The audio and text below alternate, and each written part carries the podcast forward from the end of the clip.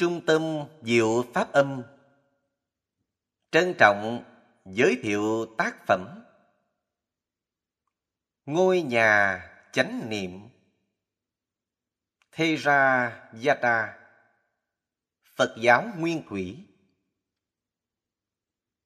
Tác giả, Thiền sư Sajado Ujutika Sư Tâm Pháp Dịch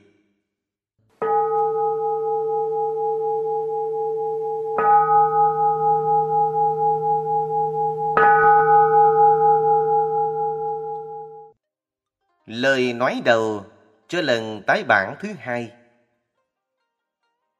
Tôi đã sửa chữa lại bản thảo tái bản lần thứ hai của cuốn Ngôi nhà chánh niệm cho dễ đọc hơn. Tôi rất vui vì đã hoàn chỉnh được cuốn sách này để chuẩn bị cho lần tái bản thứ hai.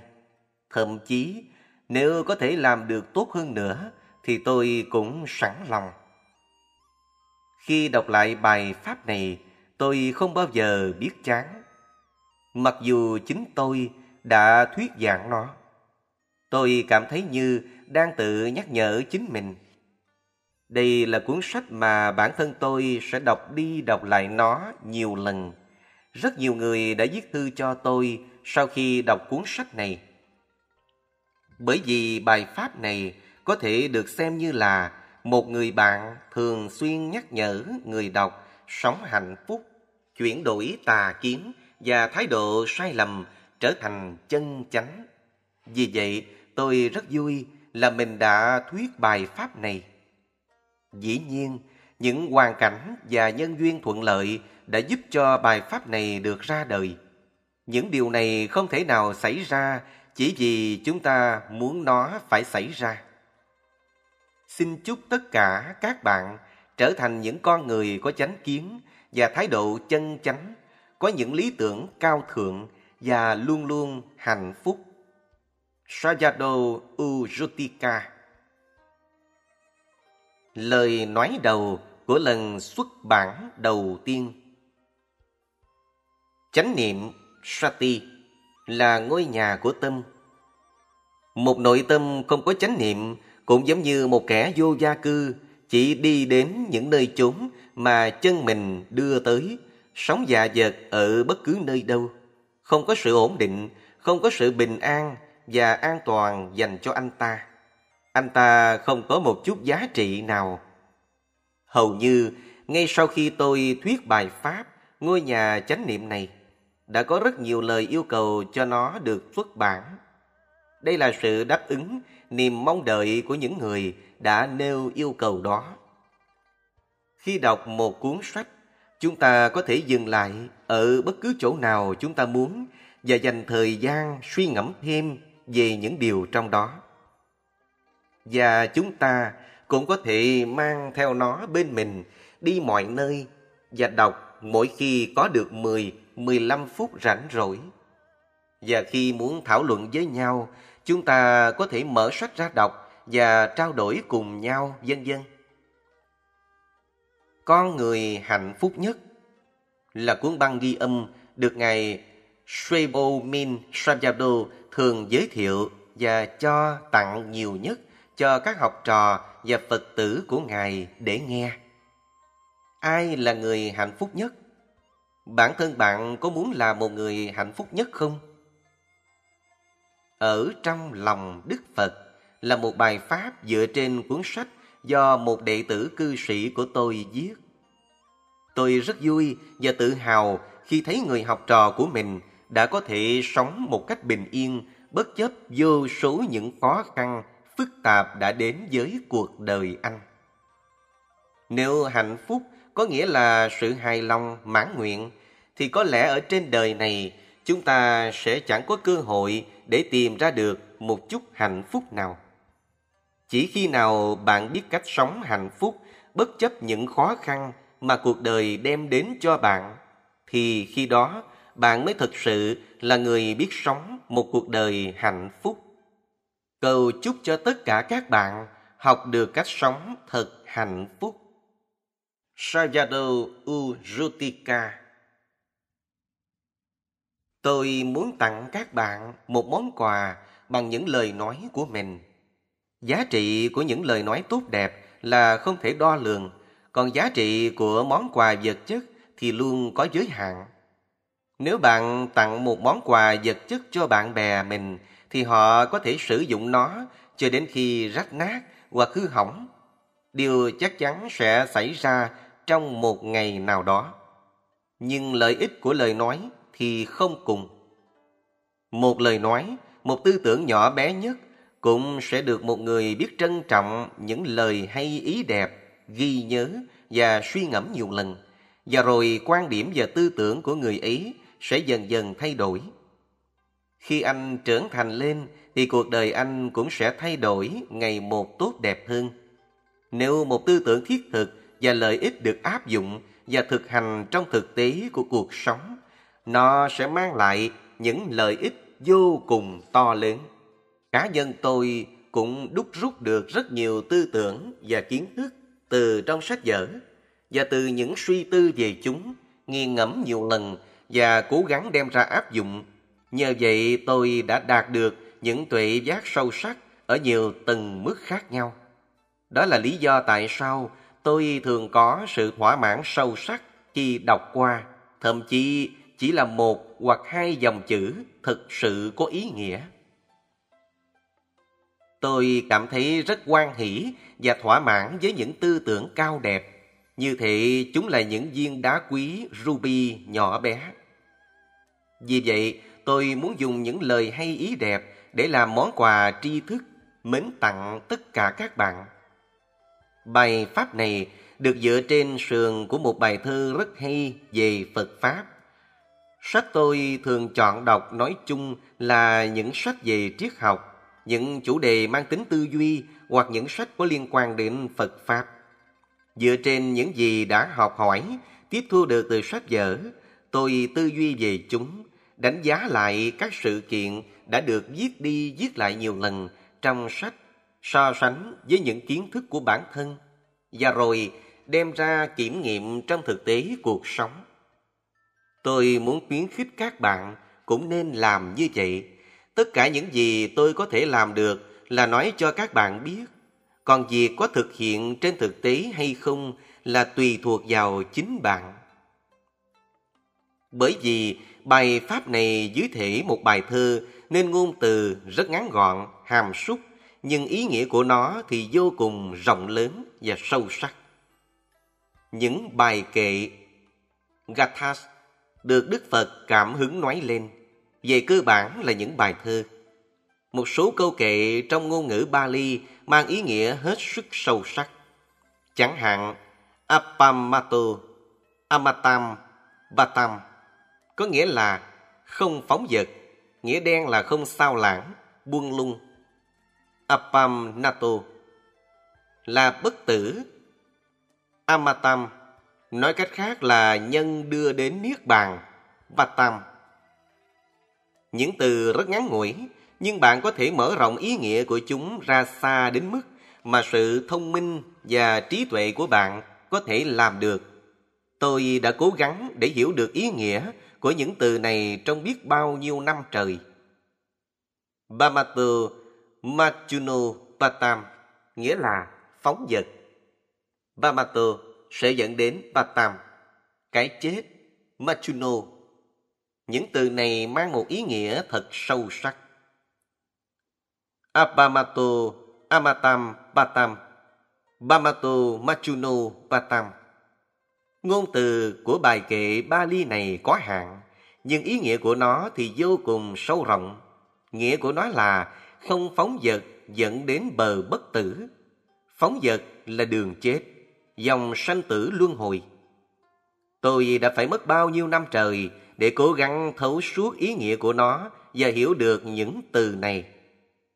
abhamata na miyati ye bhamata Yatha Mata. Nghĩa của hai câu này là người không phóng dật sẽ không bao giờ chết. Kẻ thất niệm phóng dật thì sống cũng như đã chết rồi. Nếu sống thật chánh niệm trong một thời gian dài, Khi đó, bạn sẽ nhận thấy rằng sống phóng vật không có chánh niệm, tự biết mình quả là một cuộc sống vô vị và khô cứng. Những người không có chánh niệm không thể cảm nhận được sự sống động của cuộc đời một cách thực sự. Khi bạn đã thực sự sống miên mật cùng chánh niệm, càng chánh niệm bạn sẽ càng hiểu được ý nghĩa của những lời tôi nói. Trong đạo Phật, nếu chỉ dừng lại ở gian tuệ, Sutamaya Panya, kiến thức sách vở và tư tuệ, Chintamaya Panya, hiểu biết do tư duy, suy ngẫm, thì chưa đủ. Trước kia, tôi cứ nghĩ rằng mình đã hiểu rất nhiều về Phật Pháp nhờ kiến thức tổng quát và tư duy tri thức của mình. Nhưng khi bắt đầu hành thiền và nhìn nhận mọi việc từ kinh nghiệm của bản thân, thì tôi mới nhận ra rằng khoảng cách giữa văn tuệ và tư tuệ với tu tuệ. Phayana Maya Panya, trí tuệ phát sinh từ kinh nghiệm trực tiếp, xa vời đến mức nào. Bạn không thể hiểu được ý nghĩa của danh, nama và sắc, rupa qua sách vở. Chỉ khi bạn đã gia công tinh tấn trong thiền tập thâm sâu, khi chánh niệm sati và định tâm samadhi, sự ổn định vững vàng của nội tâm của bạn đã chín mùi, bạn mới nhận ra được bản chất của danh và sắc. Đó chính là tuệ phân biệt danh sắc Namarupa Paricheta Nhana. Rồi khi niệm và định mạnh mẽ hơn, bạn sẽ nhận ra được quan hệ nhân quả giữa danh và sắc. Đó là tuệ phân biện nhân duyên. Bachaya Parigaha Nhana. Tuệ giác này còn di tế và sâu sắc hơn. Nếu tiếp tục phát triển tuệ giác này, bạn sẽ đạt được tuệ thẩm sát Samasana Nhana hiểu biết sâu sắc về ba đặc tướng vô thường, khổ, vô ngã. Anicca, Dukkha, Anatta. Đến trình độ này, sự ghi nhận thuần túy và qua trình quán chiếu bằng tư duy, suy nghiệm có thể vẫn còn đang xen, trộn lẫn với nhau. Khi tuệ quán, Vipassana Nhana, tuệ minh sát đã chín mùi, thì không còn tư duy nữa. Chỉ có kinh nghiệm trực tiếp về sự sanh diệt. Khi đó bạn sẽ nhận ra rằng vô thường là cái không thể diễn tả cho bất cứ người nào hiểu được. Mọi thứ đều là vô thường, tất cả đều sanh và diệt ngay tức thì. Cái câu mọi người vẫn hay nói đó chẳng qua chỉ là những hiểu biết về mặt tri thức của họ mà thôi. Còn bản chất của thực tại chân đế Paramatha luôn nằm ngoài phạm vi của ngôn từ. Khi bạn chấp hai bàn tay lại, chúng đụng nhau và bạn cảm nhận được cảm giác nóng, mềm và sự chuyển động. Không có cách nào để diễn tả cảm giác này bằng ngôn từ. Bạn chỉ có thể biết cảm giác khi thật sự xúc chạm và cảm nhận nó. Và trong sự xúc chạm này, tôi muốn các bạn nhận ra rằng chỉ có các cảm giác nóng, mềm, sự chuyển động, chỉ những tính chất này thôi, không phải bàn tay, không có tôi, không hình thể, không dáng điệu nào cả. Bạn phải thật sự cố gắng nhiều, điều đó nằm ngoài ngôn từ. Thậm chí, ngay cả tầng tuệ giác cơ bản nhất, đơn giản nhất, cũng không thể diễn tả được bằng ngôn từ. Để diễn tả nó, bạn phải giải thích bằng nhiều cách và sử dụng rất nhiều từ ngữ. Để hiểu được, người nghe cũng phải giải đoán những từ ngữ đó đúng trong ngữ cảnh của nó. Đôi khi bạn phải dùng đến cả các ví dụ và ẩn dụ. Để diễn tả một điều nằm ngoài phạm vi ngôn từ, phải cần rất nhiều sự giải thích bằng từ ngữ, bằng các lối nói ẩn dụ và ví dụ.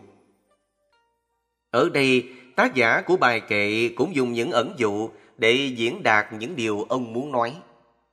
Tôi muốn các bạn hãy cố gắng hiểu những gì mà tác giả muốn nói ở đây. Hãy cố gắng ghi nhớ trong tâm và suy nghĩ, tư duy về nó theo cách riêng của bạn. Tôi sẽ giảng chi tiết khi đi qua từng đoạn cụ thể của bài kệ. Nhưng điều đó không có nghĩa là tôi sẽ chuyển tải được toàn bộ ý nghĩa mà tác giả muốn chuyển đến các bạn. Thật ra, cuối cùng tôi cũng không phải là người cái gì cũng biết. Tôi muốn các bạn hãy mở rộng nó ra và sử dụng cách tư duy logic của chính bạn. Một, thân tôi chẳng có mẹ cha. Đất trời tôi nhận mẹ cha sinh thành. Đây là những lời nói của một con người. Con người là một phần của thực tại chế định Samuti Sakcha hay còn gọi là khái niệm tục đế Banyati. Người đó có cha mẹ. Tôi chưa bao giờ gặp người nào không có cha mẹ cả, nhưng đây là con người ở trong thơ ca. Ông có cha mẹ, nhưng ông không nói đến họ. Ông muốn nói rằng ông xem trời và đất như cha mẹ mình. Đây là một lối nói ẩn dụ. Nói ngắn gọn thì trời và đất chính là tự nhiên. Nếu suy nghĩ về nó một cách sâu sắc, bạn sẽ hiểu rằng chúng ta đã từng lăn trôi qua không biết bao nhiêu kiếp sống và đã từng có vô số cha mẹ. Chúng ta mang một món nợ sinh thành quá lớn với cha mẹ chúng ta trong kiếp sống này và cả với cha mẹ trong vô số kiếp quá khứ nữa. Nhưng có ai trong đó chúng ta có thể nói là cha mẹ của mình trong cả dòng luân hồi dài đằng đẵng này không? Điều đó là không thể có. Chúng ta luôn luôn thay đổi mẹ cha và đôi khi lại có cha mẹ là những người đã từng là cha mẹ của mình trong những kiếp quá khứ. Ở thành phố Yangon này có một người đàn ông sau khi chết ông ta tái sanh trở lại làm con của con trai mình. Lúc đó con dâu đã trở thành mẹ và con trai trở thành cha của ông ta. Hãy xem, cuộc đời và dòng luân hồi này có những điều không thể tin được như vậy đấy. Thật là kỳ lạ và thâm sâu, di diệu. Nếu chúng ta hiểu được những điều này, nó sẽ khiến chúng ta đối xử với nhau thân ái và tốt đẹp hơn nhiều. Dòng sanh tử luân hồi này dài vô tận, dài đến mức Đức Phật nói rằng không có một chúng sanh nào chưa từng là bà con, họ hàng thân thích của chúng ta cả. Nếu có một cái nhìn sâu sắc về dòng sanh tử luân hồi, hẳn là chúng ta sẽ đối xử với nhau cách trân trọng và nhẹ nhàng hơn nhiều. Chúng ta sẽ thấu hiểu và tha thứ cho nhau nhiều hơn, kiên nhẫn với nhau hơn và biết làm việc vì lợi ích của người khác hơn. Nếu không có một thái độ như vậy, con người chúng ta sẽ trở nên rất ngã mạn. Chúng nó, tôi, cao, thấp và rất nhiều cách phân biệt đối xử khác. Hãy cố gắng hiểu rõ thế nào là cuộc đời và dòng sinh tử luân hồi để chúng ta có thể nuôi dưỡng một tấm lòng nhân ái, trân trọng lẫn nhau, không khinh rẻ, coi thường một ai cả. Một người bạn của tôi kiếp trước vốn là một phụ nữ, bị chết trong một ca đẻ khó. Trong kiếp này, người đó tái sanh lại làm một người đàn ông. Bạn thấy đấy, bạn cũng có thể là một người phụ nữ, bây giờ và là một người đàn ông ở kiếp sau, vân vân và sẽ còn mãi mãi tiếp tục như thế nữa. Có một bà cụ già chết đi và tái sanh làm đứa cháu trong chính gia đình ấy. Khi thằng bé đã đủ lớn khôn để hiểu biết mọi việc, nó bắt đầu cư xử, nói năng y hệt như bà cụ già ở kiếp trước của nó. Nó nhận ra ngôi chùa và những đồ vật nó đã từng cúng dường trong kiếp trước khi được nhìn thấy lại những đồ vật ấy. Và khi xem ảnh bà cố của nó, thì nó nói rằng, đây chính là tôi. Trong kiếp trước, khi là một bà cụ già, nó đã rất muốn được trở thành đàn ông đó là lý do tại sao kiếp này nó được sanh làm đàn ông. Dĩ nhiên là như thế. Bạn có nghĩ là những sự kiện này thật thú vị và thật đáng sợ không? Điều đó có làm thay đổi cách nhìn của bạn về mọi thứ hay không? Vì vậy, hãy đối xử với mọi người trong sự hiểu biết về sanh tử luân hồi. Trong kiếp sống này, hình dáng bên ngoài và cơ thể của bạn được cha mẹ ban cho Xong, để được sinh ra trong gia đình, cặp cha mẹ này, thì điều đó lại được quyết định bởi nghiệp của bạn, Kamma. Nghiệp tạo cho bạn tâm tái sinh, Bati Sathi Chitta, tâm tục sinh hay kiết sanh thức. Cha mẹ không thể cho bạn được điều đó. Tất nhiên, bạn cũng phải có mối liên hệ nào đó với cha mẹ mình trong một kiếp nào đó trong quá khứ rồi. Nghiệp có nghĩa là nghiệp thiện, Kusala Kamma, và nghiệp bất thiện, Akusala Kamma. Chứ không phải có một đấng toàn năng nào mà bạn không hề biết đến sẽ thao túng, giật dây bạn theo ý muốn của ông ta. Đó chỉ là những nghiệp thân Kayakama, nghiệp khẩu, Yachikama và nghiệp ý, Manokama mà bạn đã gieo tạo trước đây mà thôi. Mỗi một tâm xảy ra, dù đó là tâm tốt hay tâm xấu, cũng đều để lại một tính chất nào đó. Mặc dù cái tâm thể hiện tính chất đó, tự thân nó đã diệt mất, đã tan hoại hoặc biến mất, nhưng tính chất của nó thì vẫn còn để lại đằng sau. Theo cách này hay cách khác, nó sẽ còn hiện hữu ở trong những tâm sanh khởi kế sau đó. Điều này thật là sâu sắc và khó hiểu. Đức Phật nói rằng Kama Vipaku Achinteyo Nghiệp quả là điều bất khả tư nghị, không thể nghĩ bàn. Điều này nằm ngoài khả năng hiểu biết của tư tưởng. Nó đòi hỏi phải có một loại trí tuệ cao hơn mới có thể nắm bắt và hiểu được nó. Mọi hành động về thân khẩu ý của chúng ta, Kayakama, Yachikama, Manokama đều mang tính chất thiện hoặc bất thiện. Nghiệp thiện, Kusalakama hay nghiệp bất thiện, Akusalakama là những tính chất của tự nhiên. Chúng không chỉ đơn thuần là những khái niệm hay ý tưởng. Tôi muốn các bạn hãy hiểu điều này một cách thực sâu sắc. Không phải vì chúng ta nghĩ điều này là thiện mà nó sẽ trở thành thiện. Cũng không phải chúng ta cho điều kia là ác mà nó sẽ trở thành ác được đâu. Chúng chỉ là các tính chất của tự nhiên, chẳng phải vì bạn quyết định rằng ớt phải có vị ngọt mà làm cho ớt trở thành ngọt được. Cái gì tự nhiên nó đã là cây thì luôn luôn nó vẫn là cây. Như vậy, hiểu theo cách đó, thiện là bản chất hay tính chất của các trạng thái tâm cao thượng, những đặc tính mang lại sự hạnh phúc là những trạng thái tâm trong sáng và thanh tịnh. Thậm chí, khi vừa làm xong một việc thiện, chúng ta có thể cảm nhận được niềm sung sướng, hạnh phúc và bình an ngay lập tức. Bất thiện là những điều hạ liệt, phù phiếm, không trong sạch và luôn thiêu đốt, đau khổ. Chúng mang lại rắc rối và là nguồn gốc của mọi khổ đau. Nếu bạn nhìn vào tâm mình và cảm thấy bên trong mình luôn trong sáng, thanh tịnh và bình an, là khi đó thiện pháp đang có mặt. Nếu tâm bạn cảm thấy buồn khổ, thiêu đốt nóng nảy, hung bạo, khô cứng, hạ liệt, thì khi đó không cần phải hỏi, cũng biết trong đó đang chứa đầy những điều bất thiện.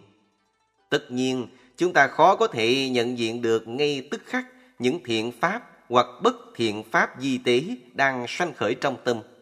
Tuy nhiên, nếu niệm Sati và định Samadhi mạnh, bạn sẽ thấy được những tâm thiện và tâm bất thiện di tế này. Một số người hỏi, Bạch Ngài, Ngài bảo chúng con phải chánh niệm, nhưng làm thế nào để biến chánh niệm này trở thành thiện pháp? Họ cảm thấy khó có thể hiểu được ngay vấn đề. Khi tâm ghi nhận hay biết trực tiếp về một đối tượng nào đó trong hiện tại, hành giả sẽ không còn suy nghĩ gì nữa. Nếu bạn thật sự chỉ hay biết một cách trực tiếp, sẽ không còn tư tưởng nào sanh khởi trong tâm nữa. Nếu tâm chánh niệm mạnh, tâm tham, lô pha, loại thô sẽ không còn hiện hữu trong tâm được nữa. Nếu tâm chánh niệm thật sự mạnh, thì sẽ không còn một tâm tham nào có thể tồn tại trong tâm. Khi đó cũng không còn sân, đô sa, giận, bất mãn, khó chịu. Không ngã mạng mana, so sánh mình với người, sinh ra tự ti mặc cảm hoặc kiêu ngạo. Ghen tị, isha, hiềm hận, machariya, trạo cử, uttacha, Tâm suy nghĩ động loạn không kiểm soát được. Hối quá. Kukucha, sự ăn năn hối hận, nối tiếc. Hôn trầm thủy miên. Thina Mitha, giả dợi lờ đờ buồn ngủ và nghi ngờ Yichiki-cha, gì nữa. Hãy thử tưởng tượng xem, một nội tâm hoàn toàn không phiền não như thế sẽ tuyệt vời đến mức nào. Nó thật sự trong sạch, bình an và rất sáng suốt. Người đã thực hành thiền lâu sẽ biết rất rõ điều này. Khi bạn duy trì được chánh niệm trong mọi lúc, tâm bạn sẽ luôn luôn mạnh mẽ và đầy sức sống, rất trong sáng và an lạc. Bạn cảm thấy nội tâm mình vô cùng thanh tịnh và cao thượng. Hãy cố gắng niệm tưởng đến Đức Phật mỗi khi cảm thấy tâm mình đã thoát khỏi các phiền não. Khi đó bạn sẽ thoáng hiểu được thế nào là Đức Phật. Bạn không thể nói là mình đã biết, đã hiểu về Đức Phật chỉ vì mình đã đọc về Ngài trong sách vở. Chỉ khi bạn niệm tưởng đến trạng thái tâm của Đức Phật, trong lúc chính bạn đang chứng nghiệm được một nội tâm sạch bóng phiền não, khi đó bạn mới thoáng hiểu được Ngài và bạn sẽ thấy chính mình đang kính ngưỡng Ngài biết bao. Chỉ khi nào bạn đã tự mình trực tiếp chứng nghiệm được một nội tâm không phiền não, lúc đó bạn mới thực sự hiểu được sự cao thượng của một nội tâm như vậy. Đó là lý do tại sao chánh niệm là một thiện pháp, một tâm đại thiện. Có rất nhiều điều chúng ta không thể biết, không thể hiểu được về Đức Phật, nhưng chỉ cần biết một điều này thôi, bạn sẽ thấy được Ngài. Có những lúc chính tôi đã kinh nghiệm được điều ấy. Khi nội tâm tôi cảm thấy thật sự thuần khiết, thanh tịnh và trong sáng, tôi nghĩ ngay bản thân mình còn có thể cảm nhận được sự an lạc và trong sáng đến thế, thì cũng có thể đoán định được một phần sự trong sáng, tĩnh lặng, thanh tịnh và thuần khiết mà Đức Phật cảm nhận sẽ như thế nào. Tâm tái sanh Batisan Thichitta Tâm tục sinh hay kiết sanh thức, bị tác động bởi nghiệp. Nghiệp là quy luật tự nhiên, chứ không chỉ mỗi là khái niệm hay ý tưởng. Một tế bào từ người cha và một tế bào từ người mẹ kết hợp lại để trở thành một tế bào hoàn chỉnh khác. Tế bào này lại tự nhân lên nhiều lần và nó phải cần chất dinh dưỡng ahara. Không có dinh dưỡng thì nó không thể tự nhân ra được. Dinh dưỡng cũng là một thành phần của tự nhiên. Sau đó, nó cần phải có nhiệt độ thích hợp ở trong tử cung của người mẹ, không được quá nóng cũng không quá lạnh. Nghiệp Kama, tâm Chitta, nhiệt độ Utu và dinh dưỡng Ahara là nhân duyên, chúng thuộc về tự nhiên. Không có ai sáng tạo ra theo ý muốn của họ được cả.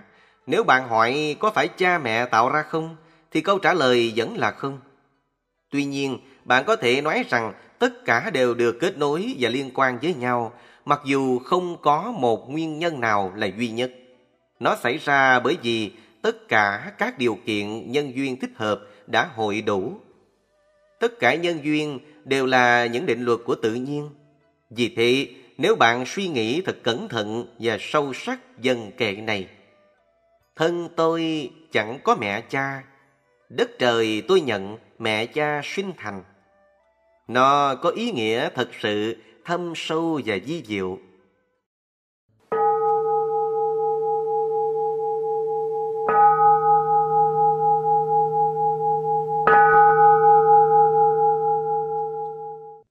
Hai, tôi đây chẳng có cửa nhà, chỉ có chánh niệm, mái nhà che thân. Sinh ra là một con người, ai chẳng cần có một chỗ trú ngụ, có một mái nhà, có tường bao và nền nhà. Dù xấu hay tốt, ít nhất bạn cũng cần phải có một mái nhà đỡ nắng che mưa, có tường chắn gió, có nơi để nằm. Nhưng tác giả không nói đến một nơi chốn vật chất, lầu son gác tía mà con người lao tâm khổ tứ xây dựng nên để làm chỗ trú ngụ cho cái thân vật chất này. Tác giả muốn nói đến một điều thật sự sâu sắc. Cái ông muốn nói đến là một tâm sở. Ông lấy chánh niệm, lấy sự tỉnh thức, biết mình làm ngôi nhà của mình. Điều này thật sự sâu sắc. Người nào đã thực hành và làm cho chánh niệm của mình trở nên liên tục sẽ hiểu được sự thâm sâu, di diệu và tác động lớn lao của những lời nói này. Mang cái thân người này, nếu không có một mái nhà che thân, làm sao chúng ta có thể sống cho qua ngày đoạn tháng? Nay đây, mai đó, chẳng có chỗ nào ổn định, không có nơi nào để gọi là ngôi nhà của mình, không có nơi chốn nào là chắc chắn. Đang sống yên ổn ở một nơi này, có chuyện gì xảy đến lại bươn bả đi tìm nơi khác. Chẳng được xã hội trân trọng và dĩ nhiên là nhiều nguy hiểm từ thời tiết, từ bệnh tật, trộm cắp và nhiều thứ nữa. Con người vô gia cư cả đời cứ chạy vòng quanh chỗ này chỗ kia, lủi thủi, cô đơn và vô giá trị. Một cái tâm tôn chánh niệm cũng như vậy. Ở chỗ này một chút, chỗ kia một tẹo, không bao giờ đàng hoàng, quang minh chính đại. Một cái tâm như vậy sẽ gặp rất nhiều nguy hiểm từ các đối tượng bất thiện, tham, sân, ngã mạn, vân vân. Nếu tâm bạn được sống trong ngôi nhà chánh niệm, nó sẽ được an toàn, được bảo vệ chu đáo và tránh khỏi mọi hiểm nguy. Nó sẽ có được sự ổn định và phẩm giá con người. Chánh niệm là ngôi nhà của tâm. Người sống không chánh niệm có một nội tâm vô gia cư, giật giờ khắc khoải. Cái tâm đó đi chỗ này đến chỗ nọ, buông lung, tán loạn không chủ đích. Một cái tâm thực sự tháo động và bất an. Khi bạn vừa mở mắt thức dậy và có chánh niệm, hãy thực hành niệm hơi thở, Anapana ngay lập tức. Bạn hít thở thật sâu để cơ thể nhận được nhiều oxy hơn. Não của chúng ta cần rất nhiều oxy, vì vậy khi bạn vừa tỉnh giấc, còn cảm thấy mơ màng buồn ngủ, hãy hít thở dài hơi thật sâu. Nó sẽ làm cho não bạn trở nên tươi mới và sáng suốt. Hơn nữa, việc bạn chú tâm vào hơi thở sẽ kéo chánh niệm quay lại và nó sẽ làm tâm bạn thêm tỉnh thức. Làm như vậy, bạn thu được cả hai lợi ích cùng một lúc. Hành thiền một chút trong tư thế nằm, rồi ngồi dậy và tiếp tục ngồi thiền ngay tại chỗ ở trên giường. Bạn có thể vệ sinh thân thể sau. Ngay khi vừa tỉnh dậy là ngay khi đó bạn hãy chánh niệm, ghi nhận, tự biết mình. Khi đã duy trì được đà chánh niệm liên tục và thành công trong một thời gian nào đó, thì một nội tâm trong sáng, quần tịnh an lạc và tĩnh lặng sẽ bắt đầu đến với bạn. Bắt đầu một ngày mới bằng một tâm thiện, một tâm thiền, đó quả là một điều phúc lạc thực sự, quả là chân hạnh phúc cho đời. Bạn chưa rửa mặt ư? Cũng chẳng sao cả, cái tâm còn quan trọng hơn việc ấy nhiều. Sau khi đã ngồi thiền tại chỗ như vậy một lúc rồi, nếu bạn ngủ trên một chiếc giường, hãy nhẹ nhàng nhấc chân ra khỏi giường và tiếp tục chánh niệm, ghi nhận các cảm giác xúc chạm của bàn chân với sàn nhà. Rồi giữ chánh niệm khi bạn đi rửa mặt, biết rõ các cử động của mình, các cảm giác xúc chạm, hay biết cả sự chánh niệm của mình và tất cả hay biết mọi thứ khi bạn đang làm, bạn cũng không cần phải dùng đến ngôn từ để niệm thầm hay ghi nhớ các hành động đó. Mọi sự xúc chạm không cần thiết phải niệm câu gì hay tụng đọc cái gì cả, chỉ cần hay biết nó. Cái hay biết và ghi nhận mọi sự xúc chạm này chính là cái tôi muốn các bạn thực hành. Ngay cả khi sự thực hành của bạn đã tiến bộ, niệm và định của bạn đã có thể bắt được những đề mục di tế hơn. Bạn cũng không nên bỏ niệm hơi thở và chánh niệm đối với các xúc chạm như là một nền tảng thực hành căn bản của mình. Sau đó, bạn có thể tụng kinh một chút, rải tâm từ một chút, rồi ngồi xuống hành thiền. Sau thời tọa thiền, bạn phải đi ăn sáng, làm việc nhà và hãy cố gắng giữ chánh niệm càng nhiều càng tốt khi làm những công việc ấy. Đừng lo khi chánh niệm của bạn còn hơi hợt, ngay cả chỉ một chút xíu chánh niệm thôi cũng có lợi ích rất lớn cho bạn rồi. Nếu bạn cố gắng thực hành như thế, dù chỉ để duy trì được một chút chánh niệm trong suốt cả ngày, bạn sẽ dần dần nhận thấy sức mạnh của tâm mình ngày càng tăng trưởng theo thời gian. Khi năng lực của tâm đã vững vàng, bạn sẽ thấy rằng khi bạn buông lỏng, thư giãn thoải mái và ngồi xuống hành thiền, chỉ trong vòng 5 phút, tâm bạn đã được định tĩnh và tập trung định tâm đến thật dễ dàng. Sau bữa ăn sáng và các công việc khác sẽ là những việc bạn cần làm. Đến cơ quan hay làm công chuyện, thực hiện những trách nhiệm bổn phận khác của mình. Nếu bạn tự lái xe, hãy chánh niệm biết rõ khi mở cửa xe, khi ngồi xuống, đóng cửa, tra chìa khóa điện, mở máy, hay biết tiếng động cơ xe khi khởi động. Hay biết động cơ đang rung lên nhẹ nhẹ khi bạn lái xe đi. Hãy cố gắng hay biết và ghi nhận tất cả những điều này khi bạn đang làm, dù chỉ là biết một chút chút thôi cũng được. Nó không khó lắm đâu, bạn cứ thử xem. Trên đường đi, hãy chánh niệm hay biết tất cả những gì xảy ra. Lái xe một cách thật kiên nhẫn.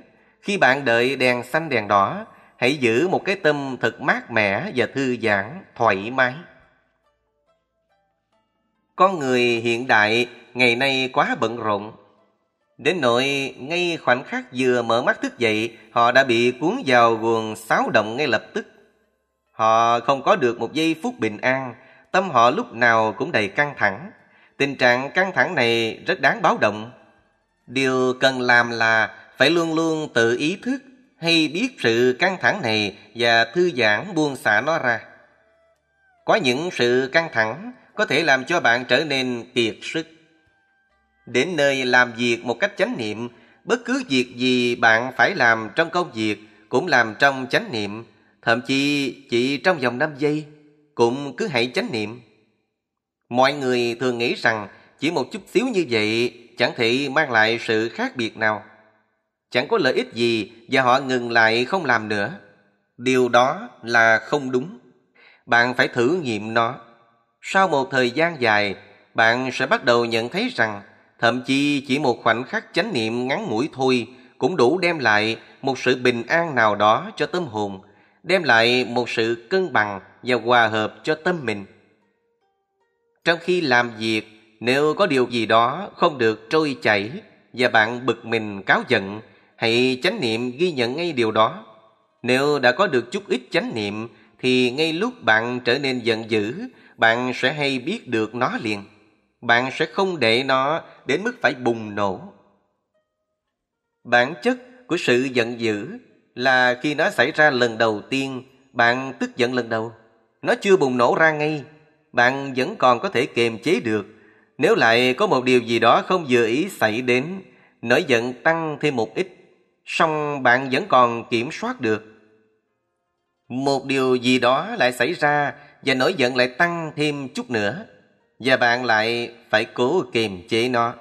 Nhưng rồi cuối cùng, một sự việc dường như rất nhỏ nhặt và không quan trọng nào đó sẽ đột ngột gây nên một sự bùng nổ ghê gớm, không thể kiểm soát được, bạn không thể chịu đựng thêm một chút nào nữa. Như vậy, khi có sự tích tụ những điều bất mãn, không vừa ý này được gọi là sân tàn dư. Thì mỗi khi có một việc gì đó xảy ra, cái kho sân hận tiềm tàng còn ẩn giấu này sẽ lại được nhân lên. Nếu bạn ý thức được quá trình tích tụ những điều bất mãn, Dumanasa ưu não và luôn chánh niệm quan sát hay ý thức được nó, nó sẽ bị quá giải. Bản chất của sân hận là nếu bạn hiểu rõ nguyên nhân của nó một cách thật cặn kẽ, khi đó nó không thể mặc sức hoành hành, phô trương sức mạnh của mình được nữa. Nếu có thể xử lý được những việc nho nhỏ hàng ngày hay làm bạn khó chịu theo cách ấy, thì hầu hết những cấu kỉnh, khó chịu đó sẽ không bao giờ lên tới mức của một cơn giận bộc phát. Bạn sẽ thấy nhẹ nhõm, trút bỏ được rất nhiều chỉ từ mỗi việc là mình không còn bị bùng nổ trong cơn giận nữa. Những người xung quanh cũng không còn phải chịu đựng những hành động giận dữ của bạn. Và khi làm việc, bạn sẽ làm với một nội tâm bình an, với chánh niệm và trí tuệ. Khi đó, những phẩm chất tốt đẹp nhất của bạn sẽ bắt đầu được khai mở. Thăng hoa và mọi việc đều hoàn thành tốt đẹp hơn xưa. Có thể nói rằng, người nào cố gắng chánh niệm được suốt cả ngày là người đang sống trong chính ngôi nhà của họ. Đó là ngôi nhà chánh niệm. Đó là lý do tại sao bạn chỉ có thể hiểu được ý nghĩa của câu kệ Tôi lấy chánh niệm làm ngôi nhà của mình. Khi chính bạn phải tự mình thực hành, hiểu biết tâm mình sẽ mang lại cho bạn muôn vàng lợi ích. 3. Với tôi sống chết nào đâu Chỉ có sống thở nhịp cầu tử sinh Cơ thể này của chúng ta chỉ được sanh ra một lần trên đời Lớn lên già đi rồi chết Thật ra đây mới chỉ là một sự hiểu biết thể lý, vật chất ở mức độ rất thô thiển mà thôi.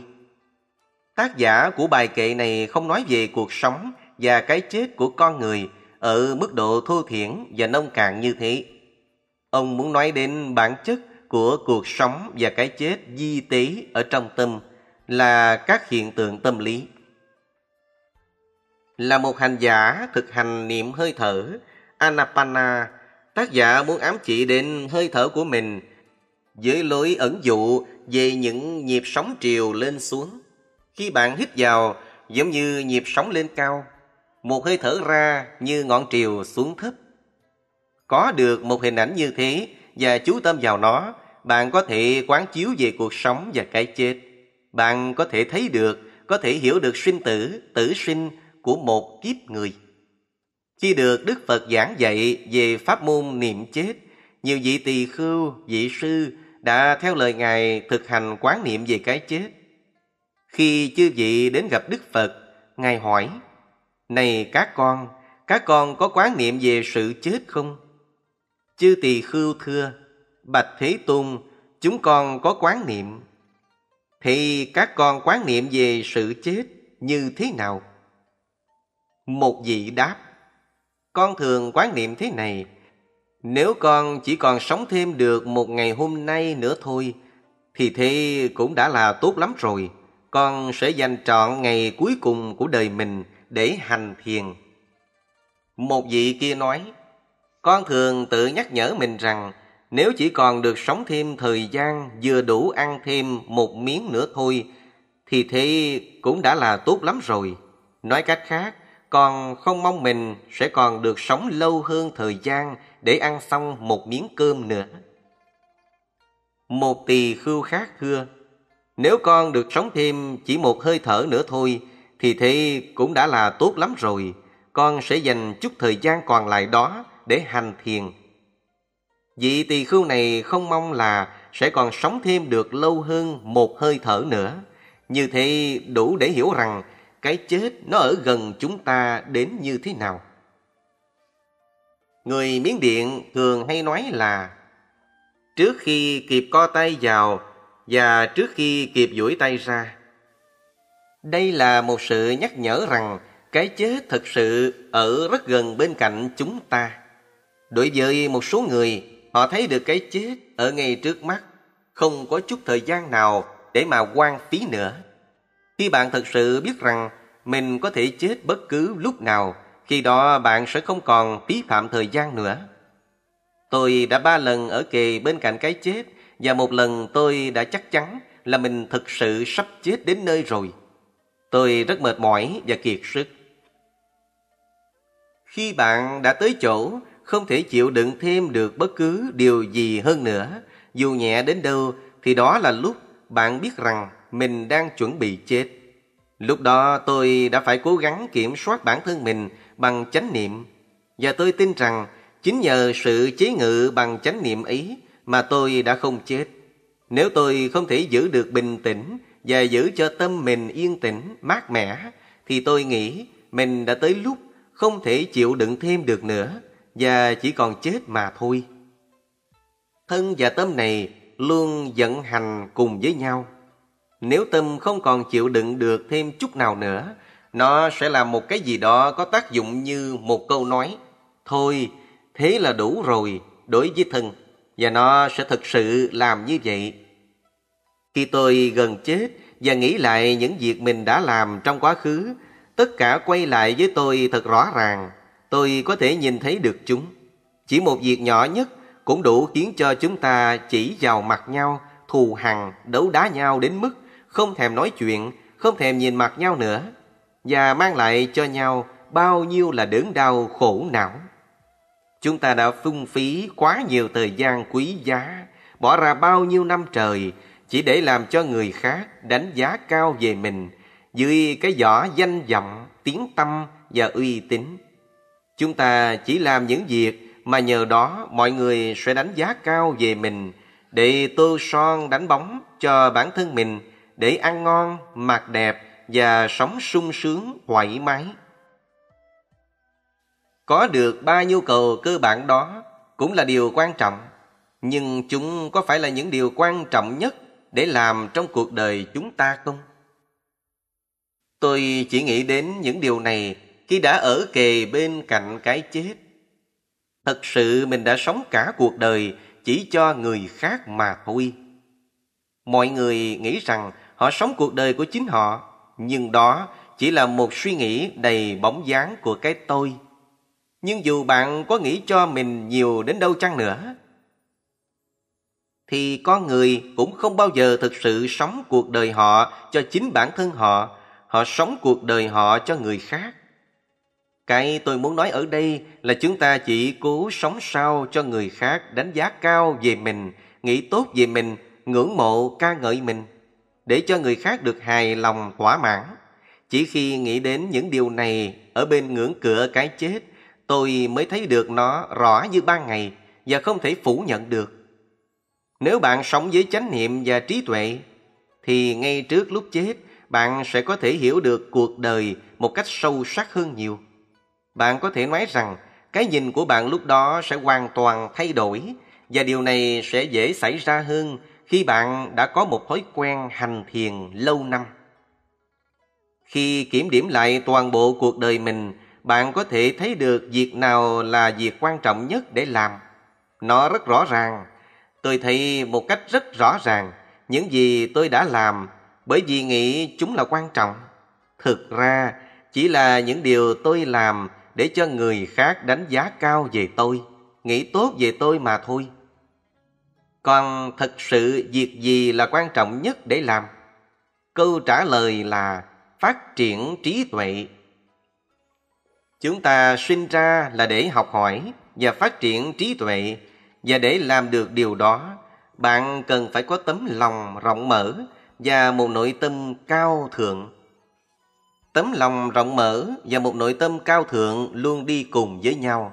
Nói một cách hình tượng thì những nhu cầu căn bản của cuộc sống, cái ăn, cái mặc và nơi ở cũng giống như nền móng của một ngôi nhà. Trong khi tấm lòng hào hiệp quảng đại của trí tuệ và sự cao thượng của tâm hồn giống như hai mái nhà. Tôi đã bỏ ra bao nhiêu thời gian để theo đuổi con đường phát triển trí tuệ này. Tôi đã đến trường, đến lớp, đã học tới đại học, song những kiến thức tôi học được ở đó chỉ có thể giúp tôi làm việc để kiếm sống mà thôi. Đây vẫn chưa phải là sự học hỏi sâu sắc nhất.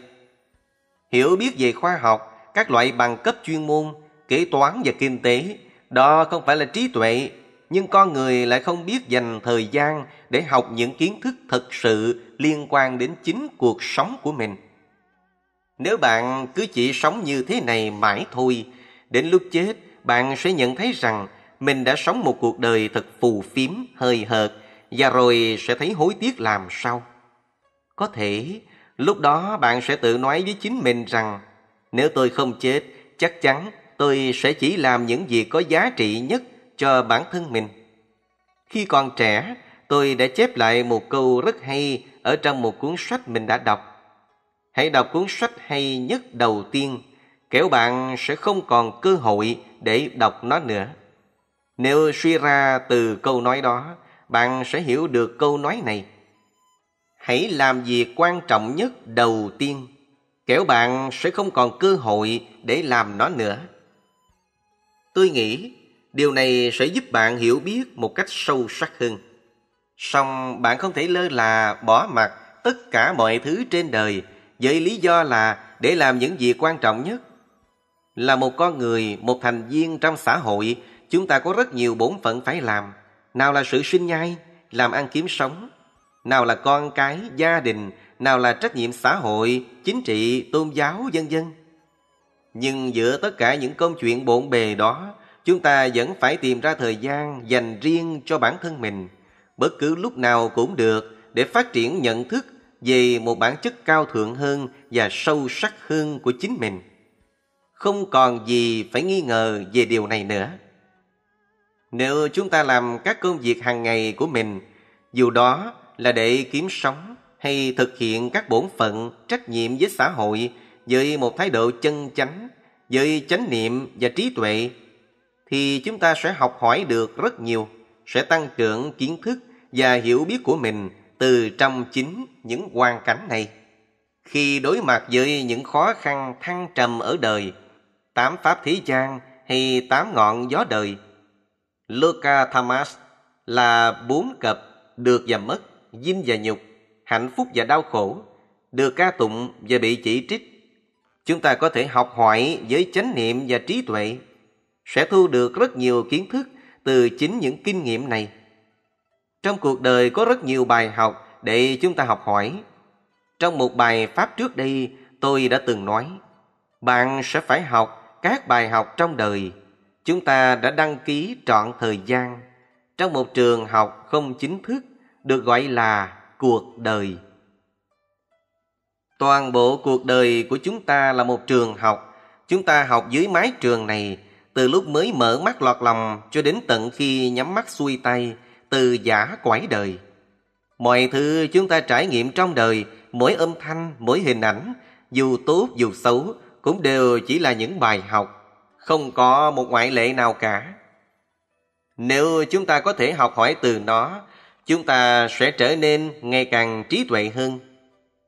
Nhưng để có thể học được các bài học từ trong một hoàn cảnh nhất định nào đó, lại cần phải có chánh niệm. Nếu chúng ta thất niệm đảng trí và với cái tâm chai cứng, nhẫn tâm thì sẽ không học được bài học nào cả và cũng chẳng có chút trí tuệ nào. Cuộc đời là một trường học. Từ khi sinh ra đến lúc chết đi, chúng ta đều ở trong trường học đó. Mọi thứ chúng ta trải nghiệm trong cuộc đời này, những thứ ta nghe, ta nhìn, dù xấu hay tốt, cũng đều là các bài học. Nếu biết cách học bài chúng ta sẽ có trí tuệ và hiểu biết. Song để học được những bài học này, chúng ta cần phải có chánh niệm sati. Sống phóng dật dễ vui thì chúng ta sẽ chẳng học được gì cả. Học sinh đến trường, ngồi trong lớp mà mơ mộng, suy nghĩ dẫn dơ đâu đâu, thì sẽ không nghe được thầy giáo đang giảng những gì. Chúng sẽ không hiểu, không ghi nhớ được bài học, và rốt cuộc sẽ không học được bài. Trong cuộc đời chúng ta luôn quay cuồng bận rộn, sống buông thả hời hợt và đầy ảo tưởng mộng mơ. Nên dù đã trải qua biết bao thăng trầm trong đời, nhưng rốt cuộc cũng chẳng học được bài học nào. Nếu chúng ta muốn học được nhiều bài học thì phải thực hành cách sống chánh niệm thật nhiều. Chúng ta phải luôn luôn chánh niệm tỉnh thức. Đó là con đường duy nhất để học bài. Khi nhìn một cái gì đó bạn cảm thấy thế nào? Khi nghe, bạn cảm nhận ra sao? Khi nghĩ một điều gì đó, bạn có cảm giác gì? Chúng ta phải học cách thực sự chú ý vào những điều này và quan sát chúng trong chánh niệm. Bạn có thể nghĩ một cách vô trách nhiệm rằng Ôi chào, tôi không thể làm được điều đó đâu. Hãy cố gắng thực hành mỗi lần một chút vào một lúc nào đó thôi, làm từ từ theo thời gian bạn sẽ học cách làm điều đó từng chút từng chút một. Nó dễ thôi mà. Mỗi khi thầy trò có dịp gặp nhau, tôi thường sách tấn, khuyến khích và nhắc nhở các đệ tử cư sĩ của mình. Cuối cùng thì một số Phật tử cũng đã thử cố gắng hành thiền. Một số đã hành thiền được 4-5 năm. Một số đã được 10 năm. Từ việc lúc đầu chỉ nhớ chánh niệm mỗi ngày một lần vào lúc cuối ngày và họ không cảm thấy chán cho đến khi họ chánh niệm được cả một phút mỗi ngày. Rồi cố gắng được đến 5 phút chánh niệm liên tục, không gián đoạn. Dần dần họ tiến bộ đến mức có thể ngồi thiền và giữ tâm theo dõi hơi thở được 15 phút. Sau đó, họ bắt đầu cố gắng giữ chánh niệm từ lúc mở mắt dậy cho đến khi lên giường đi ngủ. Luôn hay biết tất cả mọi thứ hoặc hay biết bất cứ những gì diễn ra trong tâm. Và họ đã tiến bộ đến mức có thể thấy được tâm chánh niệm của chính mình, nghĩa là biết rõ được tâm chánh niệm của bản thân. Đôi khi gặp nhau, tôi hỏi họ, có lúc nào con bị thất niệm liền một lúc cả 5 phút hoặc trong cả 10 phút không? Và họ đáp, thưa thầy, không ạ. À. Dù rằng chánh niệm có khi hời hợt hay xích sao cặn kẽ, nhưng ít nhất chúng con cũng luôn có chánh niệm. Không có lúc nào là hoàn toàn vắng mặt chánh niệm cả. Bất cứ việc gì chúng con làm, ít nhất cũng có một chút ít chánh niệm trong đó. Khi đã thực hành tương đối thuần thục, bạn sẽ bắt đầu cảm thấy dường như có hai cái tâm. Đối với những người đã kinh nghiệm qua điều này thì không có gì là lạ cả. Có một cái tâm hay biết công việc đang làm, biết rõ bạn đang làm việc và có một cái tâm khác biết cái tâm đó nữa. Khi bạn không còn biết rõ công việc mình đang làm hay các hoạt động của tâm mình thì đó chính là tâm si, moha. Khi có tâm si thì không có chánh niệm. Một người đã thực hành chánh niệm miên mật sẽ cảm thấy rất mệt mỏi và thiếu sức sống mỗi khi tâm si đến và họ không còn chánh niệm được nữa. Bạn cảm thấy mệt mỏi, tâm xáo động bất an, nó không còn an lạc nữa. Ngay lập tức bạn chánh niệm ghi nhận điều đó và bắt đầu quan sát nó. Bạn không thể sống thất niệm trong một thời gian dài. Ngay cả khi bạn nói chuyện cũng có một mức độ chánh niệm nào đó. Chỉ hoàn toàn nhờ vào lực đẩy của thói quen mà chánh niệm sẽ diễn ra một cách tự động. Bạn không cần phải cố gắng chút nào. Bạn biết rõ, ý thức được mình đang nói gì và định nói gì. Bạn cũng dành cơ hội cho người đối diện được nói.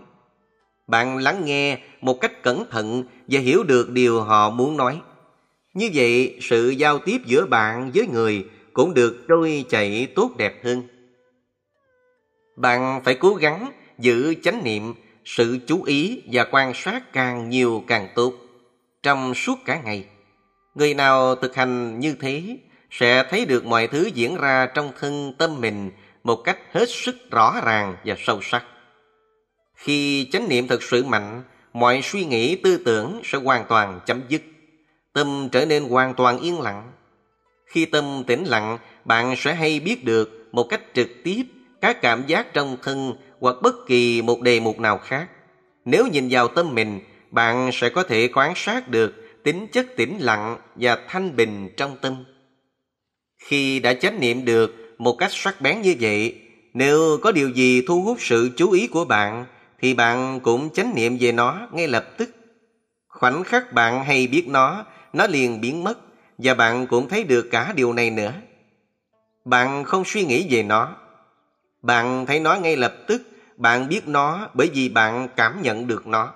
Bạn sẽ thấy được đặc tính tự nhiên của mọi hiện tượng. Đó là sanh và diệt ngay tức thì. Đó là chánh niệm về sự sanh diệt. Những người đã hành thiền một cách nhiệt tâm, tinh cần sẽ thấy sanh và diệt cũng như sinh ra và chết đi. Sự hiểu biết về sanh tử này thật là sâu sắc, thậm thâm di diệu Đối với hầu hết mọi người, họ đã sinh ra từ lâu trước đây. Lâu như số tuổi của họ, dĩ nhiên là như thế. Họ không hề biết được quãng đời còn lại sẽ là bao lâu nữa. Có thể họ nghĩ cái chết đối với mình vẫn còn xa lắm. Và như vậy, họ sẽ chết một cách không chánh niệm. Người hành thiền thì không như thế. Cái gì đang diễn ra bây giờ là sanh và cái gì đang diệt đi bây giờ là chết. Họ thấy ra được điều này. À, thật thâm sâu di diệu biết bao. Đó là lý do tại sao càng có trí tuệ thì bạn sẽ càng cảm nhận sâu sắc ý nghĩa của những từ này. Tôi lấy nhịp sống, hơi thở làm sự sống. Cái chết của mình.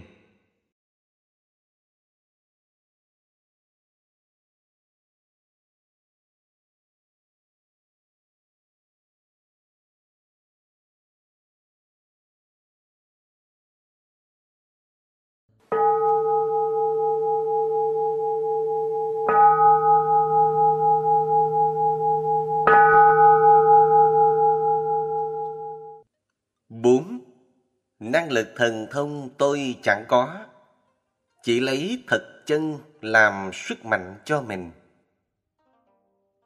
Có nhiều người khi thiền tập vẫn còn đang ở giai đoạn chập chững non nớt.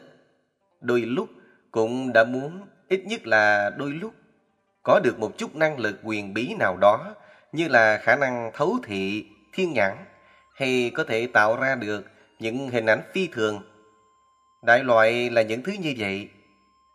Khi trí tuệ đã trưởng thành hơn, bạn sẽ không còn bị ấn tượng bởi những năng lực phi thường ấy nữa. Tác giả của bài kệ này coi trọng và đề cao giá trị của trí tuệ.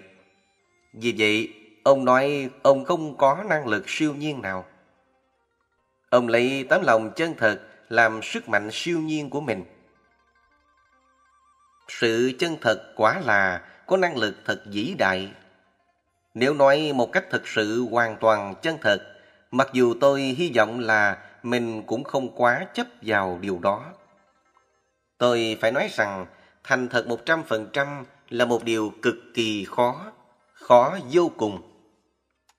Đó là lý do tại sao trong một bài kinh, Đức Phật đã hai lần nhấn mạnh đến từ trung thực và chánh trực. Ngài nói, Ujukcha Sujucha Trong kinh Từ Bi nghĩa là ngay thẳng và chánh trực. Con người rất cần sự chân thật trong quan hệ với nhau, giả bộ yêu thương trong khi mình thật sự không hề thương yêu, cố tỏ ra thích thú trong khi mình không thể thích. Những điều đó làm cho cuộc sống thật vô nghĩa. Sự gượng gạo giả tạo không bao giờ có thể mang lại sự thỏa mãn thật sự cho tâm hồn bạn. Chỉ có những điều chân thật mới có thể mang lại sự mãn nguyện thật sự cho mình. Đôi khi có người nào đó đang rất ghét, rất giận, thù hằn với bạn, nhưng lại cố giả đò ra không phải vậy, vẫn đóng kịch cư xử bình thường. Bạn sẽ cảm thấy rất khó chịu khi phải sống như vậy. Trong lòng vẫn biết thật ra anh ta đang rất ghét mình. Thật sự thì tôi thích người đó cứ nhận là mình đang giận còn hơn. Cuối cùng thì tốt nhất là cứ thẳng thắn với nhau. Sau đó chúng ta có thể nói chuyện với nhau về vấn đề khúc mắc giữa hai người. Và có thể cả hai sẽ tìm ra được một cách giải quyết nào đó cho ổn thỏa. Nếu người đó vẫn không chịu thừa nhận, vẫn cứ giả bộ vô tư và nói những điều đại loại như là Ồ không, Tôi không phải là loại người hay cáo giận như vậy đâu. Như vậy thì mọi thứ vẫn còn tiếp tục thật khó chịu, không có cách nào để giải quyết vấn đề được cả. Không chịu thừa nhận có thể khỏa lấp vấn đề đi được một lúc nào đó, nhưng sẽ không làm cho nó biến mất được. Để có được quan hệ giao tiếp thật sự chân thành thì sự trung thực và cởi mở là rất quan trọng chân thật, cởi mở và quan hệ chân thành với tất cả tấm lòng. Điều đó quả thật là mãn nguyện. Nó cũng rất hữu ích để xây dựng nên một nhân cách và trí tuệ ở cả hai phía. Không có trung thực sẽ không có sự trưởng thành thật sự. Trong thiền tập cũng vậy, chỉ có một sự chân thật hoàn toàn mới dẫn đến tiến bộ. Một thiền sinh phải không được nói dối, không được giả bộ biết những điều mà thật ra mình không biết. Nhất là ở trong các thiền viện, khi thiền sư hỏi, Thế nào, bạn hành thiền ra sao rồi, có tốt không? Có bị phóng tâm không? Có thể bạn sẽ trả lời như vậy. Bạch thầy, nếu con ngồi một tiếng thì trong suốt một tiếng đó con không hề bị phóng tâm tí nào. Nhưng điều này là hoàn toàn không thể nào có. Chỉ khi bạn đã đắc thiền và có thể nhập vào an chỉ định thì mới có thể ngồi cả tiếng đồng hồ mà không bị phóng tâm suy nghĩ. Còn đối với những thiền sinh bình thường, dù định tâm có tốt đến đâu chăng nữa, khi ngồi lúc này lúc khác, suy nghĩ vẫn còn trở đi trở lại trong tâm. Hãy trung thực và nói đúng sự thật. Bạn không nên giả bộ tỏ ra là mình đã đạt được tuệ giác này nọ, tỏ ra đã hiểu biết những điều mà mình không thực sự hiểu, cốt chỉ để gây ấn tượng hoặc làm cho ông thầy của mình hài lòng. Một số thiền sinh còn nói họ hành thiền là vì lợi ích của thầy. Thật sự thì bạn đâu có cần thiết phải hành thiền thay cho thầy. Thầy sẽ tự thực hành cho bản thân thầy, bạn cũng phải tự thực hành cho chính mình như thế. Hãy làm một cách thật trung thực, chân thành và với đức tin chân chánh. Bạn không phải làm điều đó cho bất cứ một người nào cả. Bạn có thể bịa đặt là đã đạt được tuệ này tuệ kia mà thật sự mình không có và nói ra điều đó chỉ để làm thiền sư hài lòng. Có thể thiền sư sẽ chẳng nói gì cả, nhưng thiền sư vẫn biết. Những Sayadaw đã từng hành thiền và dạy thiền nhiều năm sẽ biết rằng người này đang nói dối mình. Khi biết như vậy, họ chỉ cảm thấy thương hại cho kẻ đó. Họ cảm thấy thương hại bởi vì họ thấy rõ ràng. Ồ, người này mong muốn quá nhiều khi nói rằng thiền tập của anh ta đang tiến bộ. Đến nỗi anh ta phải tự lừa dối chính mình như thế. Nhưng nếu vẫn cứ tiếp tục làm như thế, anh ta sẽ không thể tiến lên một chút nào được nữa. Vì vậy, đối với những người như thế này, cần phải nói cho biết là việc anh ta làm như thế là không thể chấp nhận được. Xin đừng bao giờ nói dối người thầy của mình. Giữa các bạn với nhau cũng vậy, bạn cũng muốn làm ra vẻ như là trình độ thiền của mình giỏi hơn những người khác. Tôi đã đạt đến trình độ như vậy, như vậy, đại loại như vậy. Khi đã nói một lời dối trá, bạn sẽ không thể tiến lên được một chút nào trong thiền. Hành thiền, thực hành pháp là để chứng ngộ chân lý, sự thật. Nếu bạn thật sự mong muốn hiểu được chân lý, điều đó chỉ có thể thực hiện được khi có sự chân thành, ngay thẳng và trung thực. Một sự trung thực hoàn toàn. Bạn phải làm gì khi đã lỡ nói điều gì đó không chân thật? Hãy nhìn vào chính tâm mình, tự thú nhận với chính mình là mình đã nói quá sự thật. Rồi sau đó hãy tự sửa mình đến chính lại với người kia rằng cái tôi vừa nói đúng là có hơi chút phóng đại. Thật sự thì cũng không đến mức như thế. Chúng ta thật sự rất sợ phải thú nhận như thế, có đúng không? Điều đó thật là xấu hổ, không dễ mà nói ra được. Đó là lý do tại sao nếu thật sự muốn hiểu được chân lý, muốn hiểu được chân pháp, bạn cần phải có rất nhiều dũng cảm. Nó đòi hỏi bạn phải rất trung thực. Không có chân thật sẽ không có giải thoát. Không có chân thật thì không có cái gì là thực cả. Mỗi điều dối trá đều trói buộc, cầm tù tâm bạn. Vì vậy bạn không còn được tự do nữa. Một khi đã nói dối, người đó lại phải tiếp tục nói dối thêm nhiều lần nữa để che đậy lời nói dối ban đầu của mình. Như vậy, anh ta sẽ không thể có được một chút thanh thản và an lạc nào. Mà không có những điều này thì trí tuệ sẽ không thể trưởng thành. Nếu trí tuệ không lớn mạnh thì cũng không thể xây dựng được một nhân cách, các phẩm chất trong tâm bạn sẽ không thể trở thành cao thượng. Một kẻ dối trá vẫn biết rằng mình đang nói dối và bởi vậy anh ta không thể tự tôn trọng chính bản thân mình. Anh ta không thể dốc hết tâm sức, toàn tâm toàn ý làm được bất cứ công việc gì. Bởi vì anh ta biết đó chỉ là sự giả dối. Anh ta biết mình đang nói dối. Ở nơi nào có sự dối trá, nơi đó không thể có được sự tận tâm hết mình. Cố gắng giả bộ đóng kịch khi quan hệ giao tiếp với người khác sẽ không bao giờ có được sự trân trọng và tình bạn chân thành thật sự. Khi đó, bạn cũng không thể trưởng thành và có một nhân cách cao thượng được tôi luyện và phát triển từ những mối quan hệ giao tiếp ấy được. Trong thiền tập mà nói dối, bạn sẽ không thể toàn tâm toàn ý.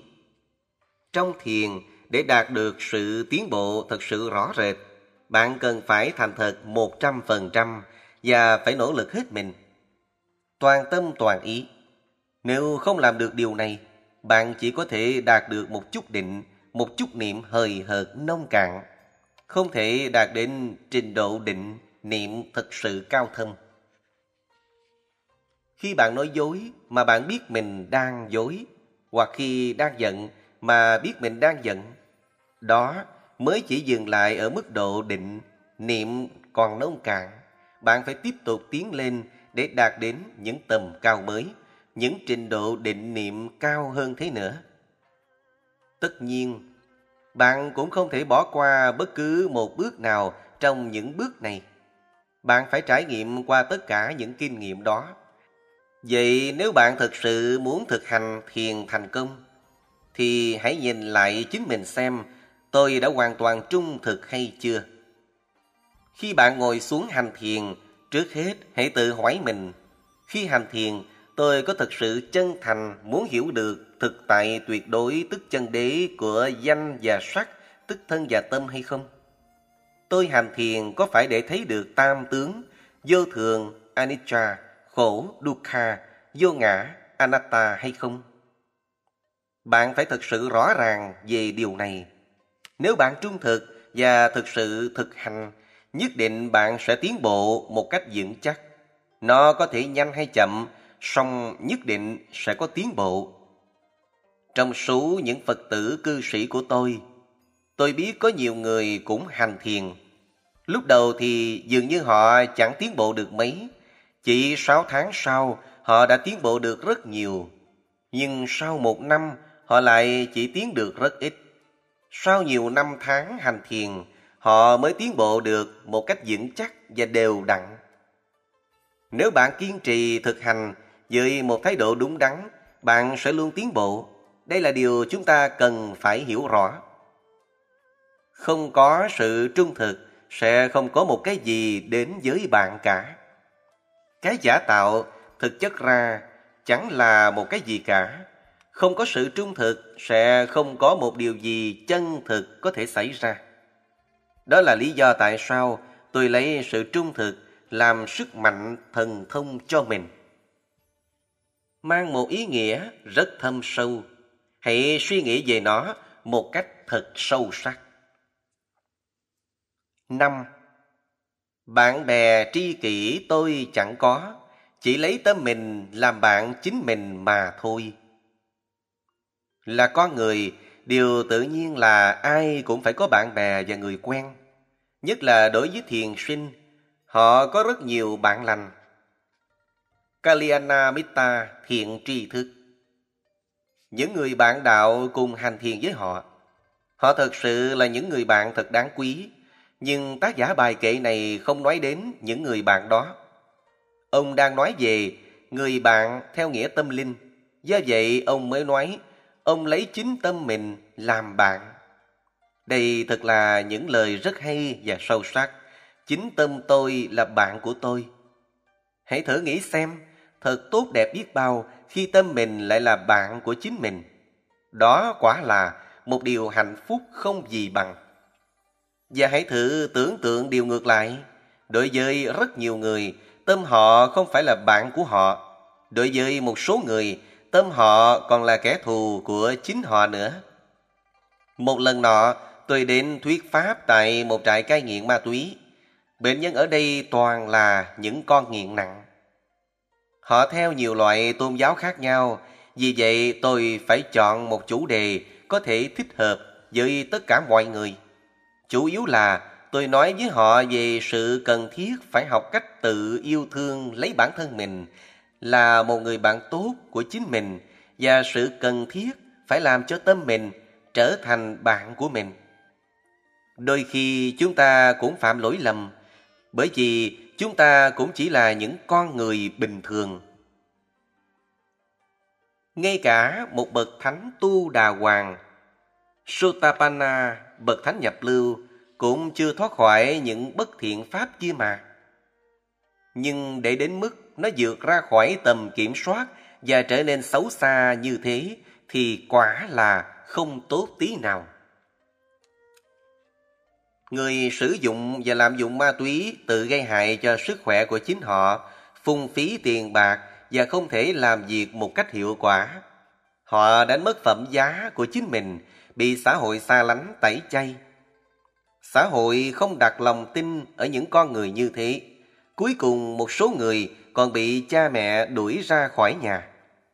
Ngay cả người mẹ là người yêu thương con mình nhất trên đời, rất ruột đẻ ra, chăm nom bú mớm từ khi lọt lòng đến lúc lớn khôn mà còn không thể chịu đựng được nữa.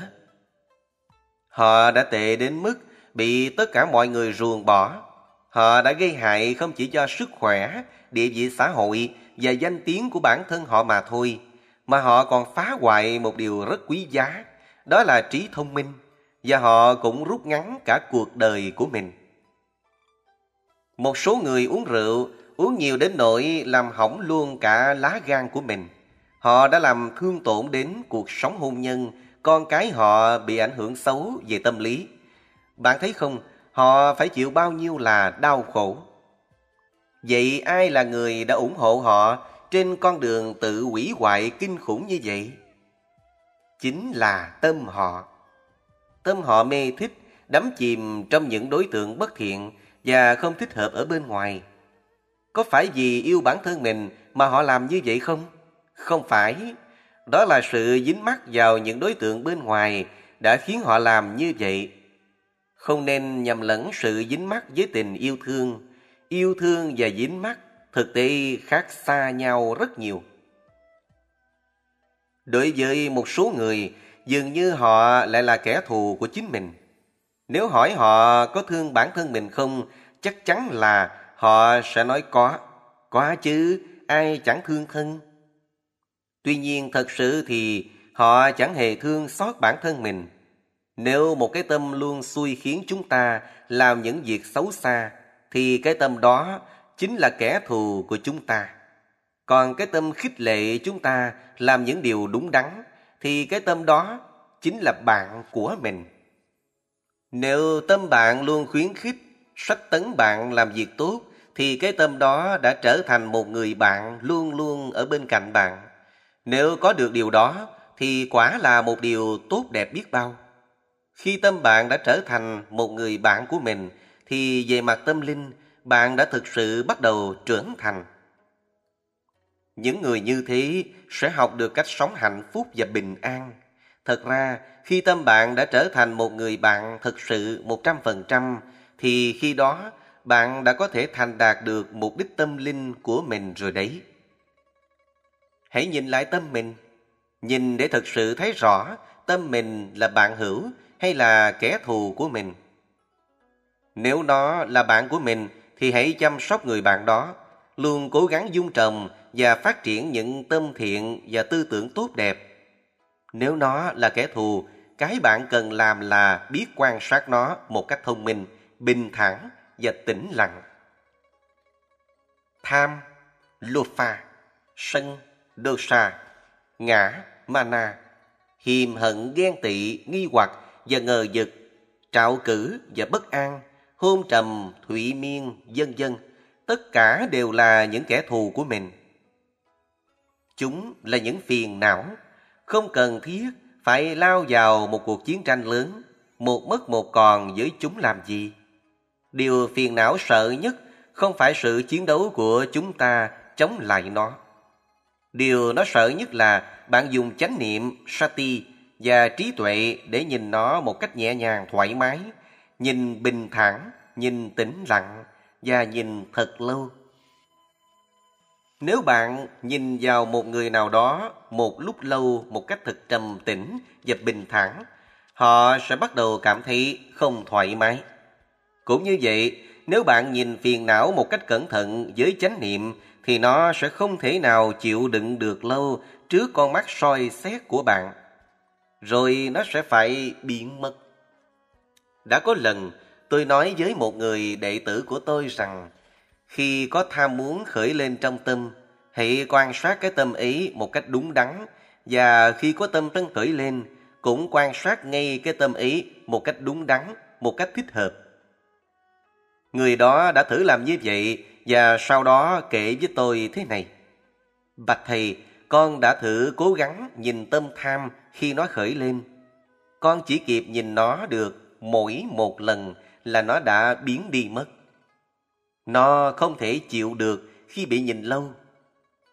Khi tham muốn sanh khởi và bạn quan sát nó một cách thật cẩn thận, bạn sẽ hiểu rằng đó chỉ là tính chất của sự ham muốn, không phải là tôi ham muốn. Nó không phải là tâm của tôi, nó chỉ là một cái tâm, một cái tâm sanh khởi bởi vì có đầy đủ nhân duyên cho nó sanh khởi mà thôi. Nếu một đối tượng mang những tính chất khiến cho nó hấp dẫn, thì khi đó một cảm giác thích thú với đối tượng ấy sẽ xuất hiện. Nếu bạn nhận ra được những tính chất tâm này chính là vô ngã anatta, bạn sẽ học hỏi được rất nhiều từ chúng. Còn nếu bạn cứ nghĩ nó là cái tham của tôi, thì sẽ rất khó trừ bỏ được nó, bởi vì điều đó chỉ càng làm cho tâm tham mạnh lên mà thôi. Khi phiền não kết hợp với một ý niệm về cái tôi, chúng có thể phình lên rất lớn. Nếu phiền não không còn sự hỗ trợ của cái ngã, chúng sẽ bị suy yếu đi. Đó là lý do tại sao tôi nói với các bạn rằng đừng thấy tham và sân trong tâm chúng con còn quá mạnh, bạch thầy, chúng con cảm thấy nản lòng quá. Chỉ cần quan sát cái tâm đang sanh khởi đó một cách chánh niệm, tham lam, sân hận, ngã mạn, ghen tị, đố kỵ, keo kiết bụng xỉn vân vân cho đến khi bạn thấy được chúng không phải là người nào cả, chỉ là những cái tâm sanh khởi, bởi vì ở đó có đầy đủ nhân duyên khiến chúng sanh khởi mà thôi. Cũng theo cách như vậy, khi sân sanh khởi, hãy quan sát nó một cách thật bình thản và cẩn thận, kỹ lưỡng. Nếu bạn nhìn cái giận của mình, thì bạn sẽ còn cảm thấy giận hơn nữa. Khi cái giận cùng tồn tại với cái tôi, nó sẽ trở nên mạnh hơn rất nhiều. Nó có thể mạnh đến mức không thể kiểm soát nổi. Nhưng hãy làm như tôi vừa nói ở trên, giữ chánh niệm và mỗi khi sân giận nổi lên lại, hãy kiên nhẫn nhìn nó thật lâu. Thật cẩn thận như một khán giả bên ngoài trông vào mà không nghĩ rằng, không cho rằng nó là cái tâm của tôi. Khi bạn có thể làm được như vậy thì sân hận sẽ bị tước vũ khí. Nếu luôn luôn quan sát như thế, bạn sẽ bắt đầu thấy được bản chất của tâm. Bạn không thể làm cho bất cứ cái gì biến mất và bạn cũng không cần phải làm như thế. Nếu bạn có thể quan sát được mọi thứ sanh khởi trong tâm như một người ngoài cuộc quan sát các tư tưởng, những điều thỏa mãn, hài lòng, cũng như những điều bất mãn, không ưng ý hay bất cứ những gì đang có mặt, thì sức mạnh của phiền não sẽ suy yếu đi rất nhiều. Vậy nếu bạn có thể nhìn tham sân, ngã mạn, ghen tị, đố kỵ, vân vân như là vô ngã, không phải tôi, không phải của tôi, chúng sẽ trở nên mềm yếu và rút lui. Hơn thế nữa, bạn còn gặt hái được một số kiến thức và trí tuệ từ chúng nữa. Đó là những gì chúng đem lại cho chúng ta để chúng ta trở nên ngày càng vững vàng, ổn định và quyết tâm hơn. Chúng ta sẽ có được một sức mạnh nội tâm kiên định. Chúng ta sẽ trở thành những con người trưởng thành và cân bằng. Một người có thể biến tâm mình thành một người bạn thật sự người đó sẽ có được những đức tính cao thượng trong tâm. Để đạt được điều này, chúng ta phải học các bài học từ mọi thứ chúng ta trải nghiệm trong cuộc đời này. Chúng ta phải nhìn tất cả mọi việc chỉ như là những bài học. Nếu không học được bài học từ những điều đó, chúng ta sẽ bị tổn thất lớn. Khi chúng ta gặt hái được kiến thức và trí tuệ thì không có thiệt gì cả, chỉ có lợi ích mà thôi. 6. Chẳng kẻ thù nào tôi ôm hận, nhưng bất cẩn phóng vật kia chính là thù. Trên thế giới này, có người ta thương yêu, song cũng có kẻ ta oán ghét. Đức Phật cũng có kẻ thù. Nếu ngay đến cả Đức Phật cũng có kẻ thù, thì chắc chắn những con người bình thường như chúng ta ắt hẳn cũng có một vài kẻ thù ghét mình. Tuy nhiên, tác giả bài kệ đang nói đến một điều thật sâu sắc về tâm linh. Ý ông muốn nói kẻ thù lớn nhất, đáng sợ nhất là sự bất cẩn, phóng dật của chính mình. Nghĩa là không có chánh niệm và trí tuệ. Nghĩa là cứ coi mọi thứ trên đời như của trời cho, cư xử một cách nhẫn tâm, vân vân. Đây thật sự là những lời nói thật sâu sắc. Tôi muốn các bạn hãy suy nghĩ thật sâu về chúng. Trong những thứ làm cuộc đời của chúng ta trở thành vô giá trị và trống rỗng, thì thiếu chánh niệm và thiếu trí tuệ, sống bất cẩn, buông thả, luôn đứng đầu bảng. Trong tiếng Bali, những cố tật này được gọi là Avijja yumin Moha suy ám hay Bamata phóng vật Khi có chánh niệm và trí tuệ thì sẽ có hiểu biết, được gọi là minh, Vijra. Khi đó nó trở thành Yoshi, Amoha và không phóng vật Apamata. Thất niệm và thiếu trí tuệ là những kẻ thù lớn nhất của con người. Khi làm bất cứ điều gì, khi suy nghĩ bất cứ điều gì, bạn phải có chánh niệm, chánh niệm phải đến đầu tiên. Khi có chánh niệm mạnh, trí tuệ sẽ đến tiếp theo. Nếu ngay từ đầu đã không có chánh niệm thì cũng không thể có trí tuệ. Không có chánh niệm, bạn sẽ không thể phát triển được trí tuệ. Điều quan trọng là bạn phải nhận thức ra được điều này. Khi xem xét cách thức tâm chitta và tâm sở Chetashika hiện hữu cùng nhau, bạn sẽ hiểu rằng khi chánh niệm Sati không có mặt trong tâm thì trí tuệ Panya cũng không hề hiện hữu. Vì vậy không có chánh niệm cũng không thể có trí tuệ. Trí tuệ làm tăng chất lượng sống của chúng ta. Cái làm hủy hoại chất lượng cuộc sống của chúng ta chính là không có trí tuệ. Song để có được trí tuệ, trước hết chúng ta phải có chánh niệm. Nếu không có chánh niệm, không có trí tuệ, chỉ làm mọi việc một cách bất cẩn, thì sẽ không thể có điều gì tốt đẹp đến với bạn được cả. Nó còn có thể trở nên tồi tệ đến mức chất lượng cuộc sống của bạn hoàn toàn bị phá hỏng. Sự thành đạt về mặt vật chất của bạn cũng bị ảnh hưởng. Tôi đã từng thấy nhiều bạn trẻ thiếu chánh niệm, thiếu hiểu biết, không chăm chỉ, khó chịu, chỉ hoang phí thời gian quý báu của mình. Chất lượng sống của họ đang trở nên thật tồi tệ. Họ không coi trọng và không đủ trân trọng đối với bất cứ điều gì để có ý chí và quyết tâm thực hiện nó. Những con người như thế sẽ không thể thành công hay giàu có được. Anh ta không sáng tạo, không phát huy được toàn bộ tiềm năng của mình và cũng không có đủ dũng cảm để làm những công việc cần làm. Nếu trên đời này chỉ toàn những kẻ ăn tàn phá hại như thế, thì hãy thử tưởng tượng xem một sự tàn phá kinh khủng như thế nào sẽ đổ xuống thế giới của chúng ta. Tôi không muốn trẻ em trên thế giới này sẽ trở thành những người như thế. Tôi nói điều này bởi vì tôi thấy nó thật phí hoài, chứ không hề có ý định coi thường hay đổ lỗi cho bất cứ một ai. Tất cả mọi người đều có những hạt giống thiện trong mình. Tất cả những việc chúng ta cần làm là nuôi dưỡng cho nó lớn mạnh và phát huy đầy đủ tiềm năng của mình.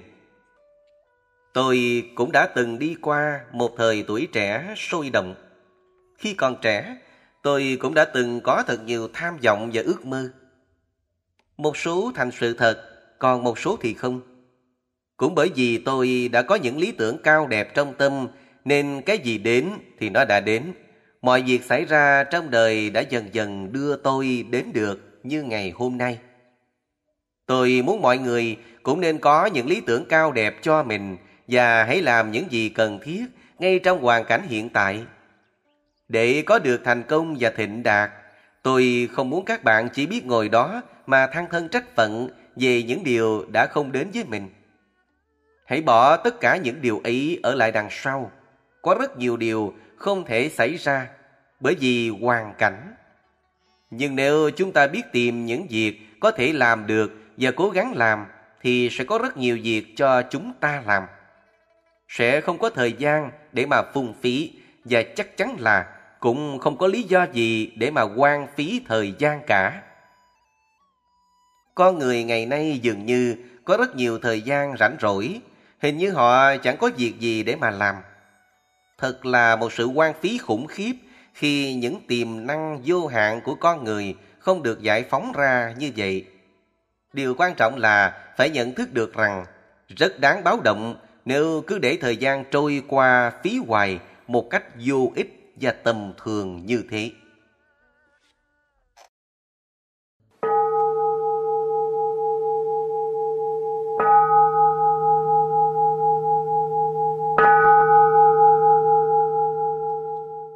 7 Giáp sắc đai đồng tôi chẳng có Chỉ lấy tình thương làm áo giáp chở che mình Áo giáp là một loại y phục được chế tạo để bảo vệ chúng ta khỏi đao kiếm và tên đạn.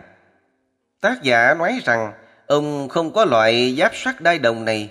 Ông coi tình thương, tức là thiện ý đối với những người khác, là thành tâm mong muốn những điều tốt đẹp đến cho người, là chiếc áo giáp của mình. Khi chúng ta có tâm từ metta, tâm bi, karuna, chúng ta chỉ mong muốn những điều tốt đẹp đến với người, về mặt tinh thần, chúng ta sẽ cảm thấy rất mạnh mẽ và an toàn. Chúng ta sẽ không còn cảm thấy sợ hãi hay đau buồn nữa. Một số Phật tử và đệ tử của tôi trước khi đi nước ngoài, họ đến hỏi tôi, con có cần phải mang theo cái gì bên mình để đề phòng bất trắc nguy hiểm không?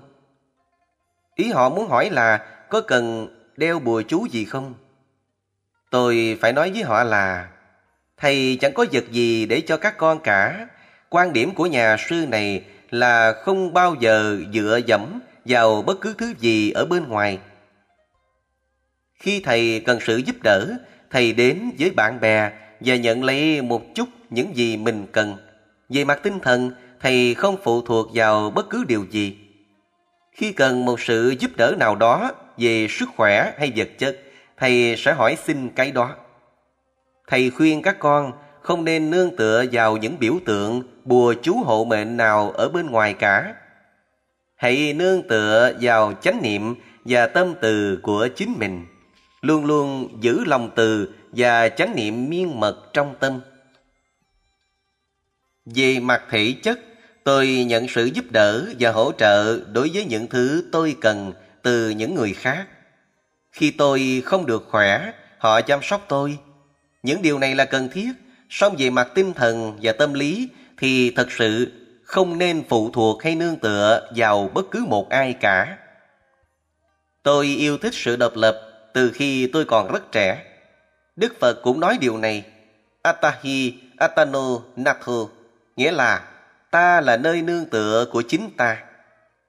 Tôi trân trọng những lời này một cách vô cùng sâu sắc, luôn gìn giữ chúng trong tim và tôi cũng sống y như thế. Tôi cũng khuyến khích Phật tử và các đệ tử của mình sống như vậy. Tôi không ủng hộ hoặc khuyến khích việc tin tưởng và dựa dẫm vào người khác hay những loại bùa chú hộ mệnh ở bên ngoài. Tôi cũng không bao giờ chấp nhận bất cứ sự phụ thuộc hay sùng bái cá nhân nào đối với tôi. Hãy tự nương tựa vào chính bản thân mình. Giữ chánh niệm và tâm từ trong mình như là lá bùa hộ mệnh của bạn. Dĩ nhiên, cũng có nhiều loại chánh niệm. Ở cuộc sống ngoài đời, chúng ta cần phải chánh niệm biết mình khi di chuyển, khi đi lại chỗ này, chỗ kia để tránh nguy hiểm. Hay biết ghi nhận những gì đang diễn ra trong thân tâm của bạn cũng là chánh niệm. Ngoài ra, bạn cũng nên cầu chúc cho tất cả mọi người đều được khỏe mạnh, an vui và có thành tâm trân trọng họ. Nếu bạn có một tâm từ trong sáng, trung thực và chân thành với mọi người, bạn sẽ thấy rằng nhiều người cũng sẽ đáp lại bạn bằng tâm từ bi. Đôi khi, thậm chí cả những người muốn chỉ trích, trù dập bạn cũng sẽ trở nên hòa giải và không chỉ trích bạn nữa. Tôi đã từng sống ở nhiều nơi chốn khác nhau, đã từng ở trong những cánh rừng quang thực sự. Tôi đã sống ở những nơi thật sự nguy hiểm, nhưng chưa bao giờ tôi gặp nguy hiểm bởi vì tôi luôn có một tấm lòng từ bi, ấm áp chân thành đối với tất cả mọi người. Khi bạn biết rằng có nhiều người thương yêu và quan tâm tới bạn, bạn sẽ cảm thấy được an toàn. Tâm từ thật sự có tác dụng bảo hộ. Dù bạn có mặc loại áo giáp nào đi nữa, nếu không chánh niệm, bạn vẫn có thể bị thương. Song tâm từ giúp bạn tránh xa được mọi hiểm nguy là một điều quá thật. Chánh niệm cũng giúp bạn được an toàn trước nguy hiểm. Tuy nhiên, ngay bản thân Đức Phật cũng không phải luôn luôn được an toàn khỏi mọi hiểm nguy. Cũng có nhiều kẻ đã từng cố tâm làm hại Ngài. Nếu phải trả nghiệp bất thiện đã làm trong kiếp trước, bạn cũng không thể tránh được nó. Nhưng nếu bạn thật sự sống với chánh niệm và từ bi, bạn sẽ được an toàn khỏi hầu hết các mối nguy hiểm thông thường. Nếu bạn lấy tâm từ hay tình thương của mình làm tấm áo giáp an toàn nhất và sử dụng nó như một hàng rào bao quanh mình, bạn không chỉ cảm thấy an toàn mà còn được vui lòng mãn nguyện nữa. Tấm lòng từ bi, chánh niệm và một nội tâm định tĩnh sẽ giúp bạn sống và làm việc với một tư cách chững chạc đàng hoàng với sự trong sáng và bình an. Một số vị Sayadaw trưởng lão nổi tiếng có một nội tâm vô cùng trong sáng và bình an. Định và niệm của các ngài rất mạnh. Khi đến gần các ngài, bạn cảm thấy tâm mình cũng trở nên rất tĩnh lặng. Tôi đã kinh nghiệm điều này nhiều lần. Tại sao lại có việc ấy? Bởi vì bạn đã bước vào trong trường tâm từ, định tĩnh và bình an của các ngài. Vậy khi bạn thường xuyên rải tâm từ và luôn có tâm từ trong tâm, bạn sẽ có một trường từ ái luôn luôn bao phủ quanh mình.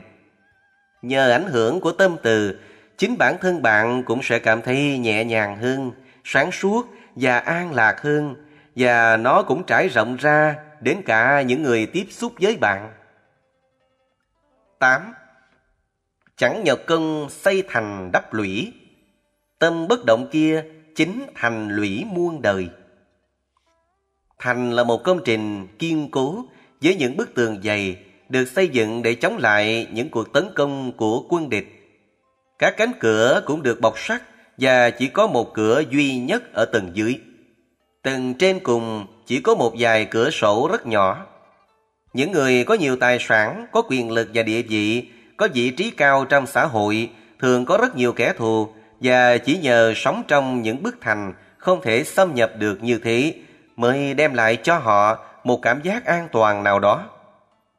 Tác giả nói, ông không có một thành lũy nào cả. Ông lấy tâm bất động, vững chắc của niệm Sati và định Samadhi vững mạnh, làm thành trì để an trú. Một cái tâm bất động và kiên cố được hiểu đơn giản là định Samadhi nếu niệm sati của bạn được liên tục, thì chính cái tâm đó thể hiện đầy đủ tính chất của niệm. Khi định và niệm mạnh, kẻ thù phiền não sẽ không thể xâm nhập được. Thành trì vật chất được xây bằng gạch đá và sắt thép chỉ có thể bảo vệ bạn khỏi những kẻ thù từ bên ngoài như con người mà thôi. Nó không thể ngăn chặn được những phiền não luôn có mặt trong tâm bạn. Chỉ có niệm và định cùng với trí tuệ mới có thể bảo vệ tâm bạn khỏi kẻ thù phiền não. Trí tuệ càng sâu sắc, thì sự bảo vệ nó mang lại cho bạn càng vững chắc. Đây là một điểm rất quan trọng và sâu sắc. Phiền não là những kẻ thù còn ghê gớm hơn bất cứ kẻ thù nào ở bên ngoài. Chính vì phiền não mà con người đã dám làm biết bao nhiêu việc bất thiện trên đời. Một khi đã thực hiện hành động bất thiện thì sẽ có một quả báo tương ứng. Chúng ta không thể chạy trốn hay tránh né được quả báo của hành động mình đã làm. Chúng sẽ trổ quả khi có cơ hội. Cuộc sống của chúng ta là kết quả của những gì mà tâm chúng ta xứng đáng được nhận. Nếu chúng ta có tâm xấu thì sẽ có quả báo xấu. Vì vậy, đó là lý do tại sao chúng ta phải luôn quan sát cái tâm của mình trong mọi lúc, quan sát nó thật nhiều, nhiều đến mức chúng ta có thể làm được. Hãy cố gắng nhận ra những thái độ sai lầm của mình. Bạn cảm thấy thế nào và bạn nghĩ gì khi có những thái độ như thế? Hãy quan sát những thái độ bất mãn thù hận, ý muốn phá hủy, làm hại, muốn làm những việc não hại người. Hãy đơn giản quan sát chúng một cách nhẹ nhàng, đừng cố ép buộc nó phải thay đổi ngay. Chỉ cần duy trì sự quan sát và chánh niệm hay biết nó là đủ. Nếu bạn nhìn thật cẩn thận và thực sự thấy nó, nó sẽ tự sửa mình. Điều này thật đáng vui, đáng phấn khởi biết bao. Khi thái độ, sự hiểu biết và cách suy nghĩ của bạn đã trở nên chân chánh, thì mọi thứ trong cuộc sống sẽ bắt đầu vận hành có hiệu quả hơn và bạn sẽ cảm thấy hạnh phúc hơn. Toàn bộ thế giới của bạn sẽ thay đổi. Nếu bạn muốn thế giới của mình thay đổi, bạn phải thấy ra được những thái độ sai trái lầm lạc và không đúng đắn của mình và hãy chánh niệm hay biết chúng, quan sát chúng. Nếu bạn thật sự rõ biết chúng thì rồi chúng sẽ tự thay đổi. Khi bạn đã thực sự thấy được chúng thì sự thay đổi sẽ đến một cách rất tự nhiên. Điều mãn nguyện lớn nhất trong cuộc đời là thấy ra được những lỗi lầm của chính mình, hiểu biết chúng và làm thay đổi chúng. Đó cũng là điều đáng phấn khởi nhất. 9. Trong tay chẳng có gươm đao, vũ khí phòng thân là vô ngã. Những chiến binh thời cổ thường mang một thanh gươm dài lủng lẳng bên hông. Đó là vũ khí của họ. Họ mang nó theo khắp mọi nơi. Kẻ thù của họ cũng có vũ khí như vậy. Khi gặp quân địch, họ rút gươm ra và chiến đấu. Họ cũng dùng nó làm vũ khí tự vệ cho bản thân mình. Tác giả nói, ông không có một thanh gươm thật sự như thế. Ông lấy sự vắng mặt của cái ngã, tức cái tôi, làm thanh kiếm tự vệ cho mình. Có người bình thường có thể sử dụng các loại vũ khí thông dụng như đao kiếm hay súng ống. Những con người trí tuệ chỉ đơn giản sử dụng vô ngã làm vũ khí cho họ. Bất kể loại kẻ thù nào, khó khăn nào, ngay cả đó là những thăng trầm thịnh suy trong cuộc đời. Khi họ nhìn chúng với sự hiểu biết về vô ngã, tất cả sẽ không còn ý nghĩa gì nữa. Chúng sẽ tiêu tan như mây khói. Nhưng trí tuệ thấy được tất cả các pháp thế gian, Luca Thomas, những thăng trầm thịnh suy trong đời là vô nghĩa mới thật sự là quan trọng và ý nghĩa. Chỉ với sự hiểu biết này, chúng ta mới có thể trở thành một con người vững vàng và trưởng thành với một sức mạnh dũng mãnh trong tâm. Chẳng hạn, có một người nói điều gì đó với bạn mà bạn không thích và không thể tha thứ được. Nếu chúng ta nghĩ về điều đó với ý niệm về cái tôi của mình, chúng ta sẽ nghĩ, hắn ta đã nói cái này, cái nọ với mình. Hắn ta và mình thể hiện cái bản ngã. Bọn hắn sẽ phải biết tay ta và những tư tưởng đại loại như thế mang đậm bóng dáng của một cái ngã trong tâm bạn. Nếu nhìn sự việc từ góc độ tâm linh, bạn sẽ thấy người nói câu đó chỉ là danh sắc tức thân tâm và cái tôi đang bực mình đó cũng chỉ là danh sắc mà thôi. Lời nói chỉ là những từ ngữ và âm thanh được phát ra.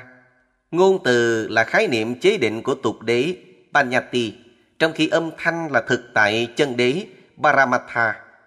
Chân đế chỉ sanh khởi rồi diệt ngay tức khắc. Cái nghe chỉ là nhĩ thức sanh lên rồi diệt. Cái tâm bực bội cũng là một hiện tượng sanh và diệt. Nếu bạn thấy rằng tất cả những điều này là vô ngã, không có một ai ở đó cả, thì còn cần phải tiếp tục nữa làm gì? Không cần phải làm thêm cái gì nữa. Đó là chỗ kết thúc của vấn đề.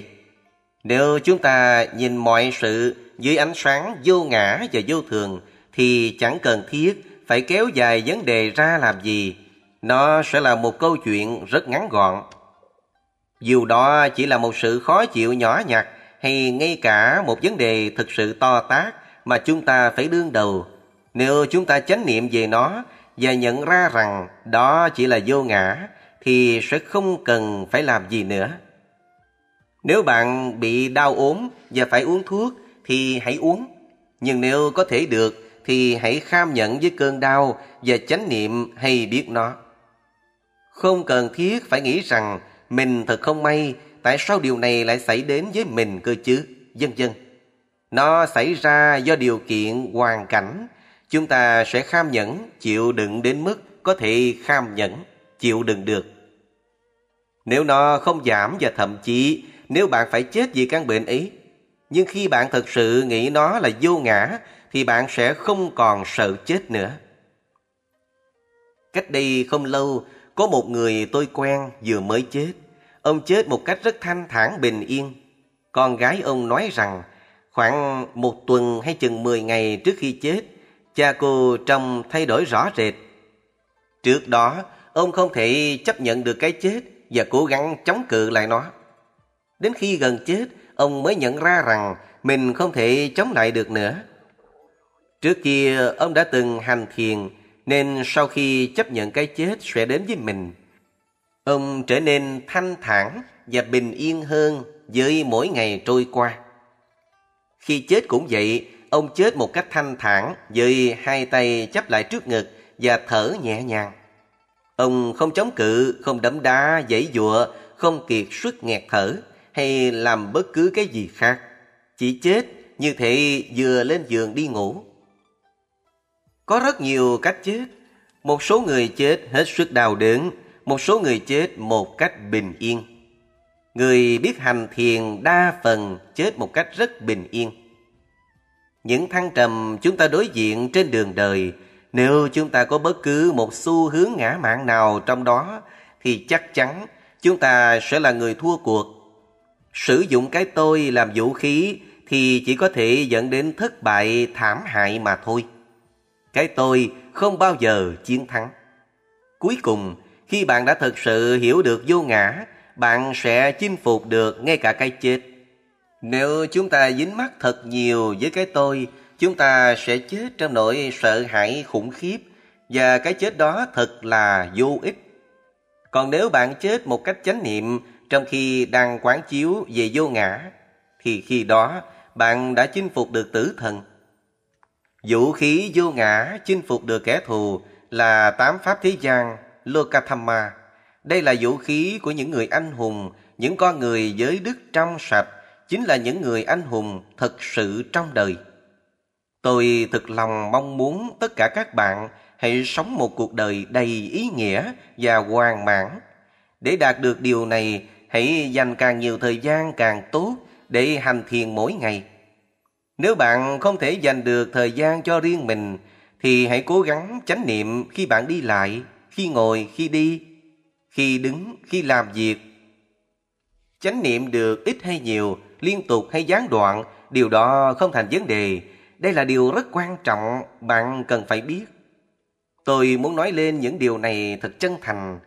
Tôi đã cố gắng hết sức để diễn giảng bài kệ này một cách ngắn gọn, song đầy đủ đến mức có thể được nhưng chính bạn phải đào sâu suy nghĩ về những điều này và cố gắng mở rộng nó ra thông qua sự hiểu biết của mình. Dĩ nhiên, bạn phải áp dụng nó vào trong cuộc sống của chính mình nữa. Tôi đã ghi chép lại một số điểm chính rất hữu ích trong quá trình thiền tập dài hạn. Tôi muốn trao tặng cho tất cả các bạn thật nhiều kiến thức. Nếu bạn ghi nhớ và áp dụng những điều này vào trong cuộc sống của mình, tầm mức cuộc sống của bạn sẽ càng thêm tăng tiến. Con đường phát triển tâm linh là con đường học hỏi cả cuộc đời. Nói về tâm linh là nói về một nội tâm đáng trân trọng, là nói về trí tuệ. Đây là công việc của cả một đời người, không có điểm cuối cùng cho nó. Bạn phải thực hiện công việc này cho đến tận ngưỡng cửa của cái chết. Nếu theo đuổi con đường này lâu dài, với đủ nhiệt tâm, trí tuệ của bạn sẽ dần dần hội tụ đủ đầy. Nếu ta thu lượm từng chút kiến thức chỗ này, chỗ kia từ những kinh nghiệm đa dạng của mình, những hoàn cảnh khác nhau dạy cho chúng ta những bài học khác nhau và khi chúng ta thu gom từng chút kinh nghiệm như vậy, những bài học đó sẽ dần dần được hội tụ đầy đủ và chúng ta sẽ bắt đầu có được một bức tranh toàn cảnh về nó. Dần dần tất cả mọi thứ sẽ trở nên ngày càng có ý nghĩa và sáng tỏ hơn đối với bạn. Khi trí tuệ đã trưởng thành, nó sẽ cho thấy rõ ràng đâu là nhân, đâu là quả. Nếu chúng ta không thấy được nhân quả, chúng ta sẽ không thể hiểu được vấn đề. Chúng ta sẽ trở nên rối mù và rồi mọi việc sẽ trở nên thật vô ích và vô nghĩa. Trong thế giới này, nếu chúng ta có thể nhìn được mọi việc với con mắt trí tuệ rộng mở, dần dần chúng ta sẽ bắt đầu thấy được lý do tại sao sự việc xảy ra. Và rồi chúng ta sẽ hiểu được tại sao cách làm việc như vậy sẽ đem lại kết quả nhất định như vậy. Về mặt tâm linh, nếu một người đã thực sự hiểu biết sâu sắc bản chất của danh sắc và nhân quả, thì trong mọi công việc thế gian, người đó sẽ luôn giữ được bình tĩnh và khách quan, không thiên vị thành kiến. Nhờ vậy, người ấy có thể thấy rất rõ ràng nhân duyên khiến cho sự việc xảy ra và cả những kết quả do nó mang lại nữa. Đôi khi tôi cũng tham gia vào một số vấn đề của thế gian và tôi thấy nó cũng rất thú vị. Tôi biết vấn đề đó là quan trọng và tôi có thể thấy được những nguyên nhân gốc sâu xa của nó. Và tôi cũng thấy rõ mình phải bắt đầu từ đâu để giải quyết được vấn đề nữa. Cũng y hệt như vậy, khi tôi nhìn lại cuộc đời mình, khi tôi xem xét lại thật kỹ mọi việc tốt xấu mình đã trải qua trong đời, tôi thấy một cách thật rõ ràng lý do tại sao sự việc lại xảy ra như thế và thấy được cả những hậu quả của nó ra sao. Ngay cả thấy nhân quả cũng có hai cách thấy. Có cách thấy bằng sự thật chế định Samuti Sacha là những thực tại thông thường mà chúng ta đã biết. Thế giới con người, đàn ông, đàn bà, của anh, của tôi, nên hay không nên? Đó là một phần của hệ thống giá trị được chúng ta chấp nhận. Và có cách thấy bằng sự thực chân đế, Paramatha Satya. Đó là bản chất nguyên thủy, đích thực của mọi thứ. Hiểu được nhân quả thực sự trong phạm vi của sự thật chế định là điều quan trọng. Dẫu sao, khi chúng ta giao tiếp, quan hệ với nhau, chúng ta cũng đều phải ở trong thực tại chế định này. Nếu chúng ta thật sự hiểu được nhân quả, chúng ta sẽ quan hệ giao tiếp một cách hiệu quả hơn. Nếu chúng ta không thấy được nhân quả, sẽ có vô số vấn đề xảy ra, không bao giờ chấm dứt. Đó là lý do tại sao khi bạn hiểu được Pháp, cuộc sống của bạn sẽ trở nên rõ ràng, sáng suốt và không có lý do gì mà phải náo loạn, rối tinh cả lên nữa. Bất kể rắc rối khó khăn nào, nếu bạn không bị giật dây bởi sự yêu ghét cá nhân và những chấp thủ dính mắc quanh cái tôi, mà thay vào đó bạn đứng về bên Pháp, Pháp sẽ vận hành để đem lại một giải pháp tốt đẹp nhất có thể được cho bạn. Pháp sẽ giữ gìn cho cuộc sống của bạn luôn luôn rõ ràng và sáng suốt. Khi tâm bạn rõ ràng và sáng suốt, cuộc đời của bạn cũng rõ ràng và sáng suốt, trí tuệ và sự hiểu biết cũng rõ ràng và sáng suốt. Khi tâm bạn không sáng suốt, cuộc đời không thể sáng suốt, rõ ràng và cũng không thể có trí tuệ và hiểu biết sáng suốt rõ ràng. Dần dần chúng ta sẽ đạt tới hiểu biết sâu sắc về tất cả mục đích cuộc sống của mình. Khi trí tuệ đã bắt đầu hội tụ đầy đủ, chúng ta sẽ bắt đầu hiểu được mục đích của cuộc đời, mục đích của kiếp nhân sinh này. Những người có được cái nhìn tâm linh sẽ không còn nghĩ về mọi sự như là chỉ có trong một kiếp sống này mà thôi. Họ nhìn thấy được cả toàn bộ kiếp sống với tầm nhìn của con chim từ trên cao nhìn xuống. Nhờ vậy, họ sẽ chuẩn bị trước cho mình về những điều sẽ phải đối diện và tránh né những gì có thể ngăn chặn, tránh né từ trước. Khi sự hiểu biết về toàn bộ kiếp sinh tồn này của chúng ta ngày càng sâu sắc và mạnh mẽ, chúng ta càng có thể sống cuộc đời mình một cách sáng suốt và rõ ràng hơn. Nếu có hiểu biết về toàn bộ kiếp nhân sinh này, chúng ta sẽ không còn chấp giữ cái nhìn thiển cận hẹp hòi về những điều tốt xấu trên đời nữa. Có những điều chúng ta sẽ không thể chấp nhận được hay sẽ không thể hiểu được. Nếu chúng ta cứ khư khư giữ chặt cái nhìn hạn hẹp và thiển cận. Với quan kiến như vậy, các cảm xúc của chúng ta sẽ trở nên rất mạnh mẽ và kích động. Chúng ta sẽ than giảng, khóc than về những điều không may đã xảy đến với mình. Tại sao tôi phải nhận những điều bất hạnh, đau đớn đó? Đối với những người có trí tuệ và hiểu biết, họ sẽ biết những nhân duyên nào đã hay có thể đưa đến những hoàn cảnh như thế. Và do đó, họ sẽ chấp nhận được nó. Nếu trong những trường hợp phải đối diện đương đầu, họ sẽ đối diện với một nội tâm bình an và thanh thản. Có những pháp thế gian Lokathamma, tám ngọn gió đời là những thăng trầm thịnh suy trong đời mà chúng ta không thể tránh được. Chúng ta chỉ có thể đối diện với nó bằng trí tuệ, bằng hiểu biết và chánh niệm. Có những pháp thế gian có thể tránh né được tùy thuộc vào mức độ trưởng thành hay mức độ khôn ngoan trí tuệ của chúng ta. Và nếu có thể tránh né được chúng, chúng ta vẫn phải duy trì, giữ gìn các phẩm chất tốt đẹp của mình với tâm chánh niệm quan sát. Đối với những điều không thể tránh được, chúng ta sẽ không còn tự than thân trách phận. Tại sao những điều này lại xảy đến với mình như vậy? Chúng ta nhận ra được rằng đó là vì trước kia mình đã từng làm một việc gì đó để đến bây giờ mình phải xứng đáng nhận kết quả của nó. Sự hiểu biết này làm chúng ta thêm sức chịu đựng, kham nhẫn và một cách chính xác thì chính điều này sẽ làm chúng ta trưởng thành hơn. Chúng ta đã có được sự bình an trong tâm để có thể kham nhẫn chịu đựng về mặt thể chất và vật chất.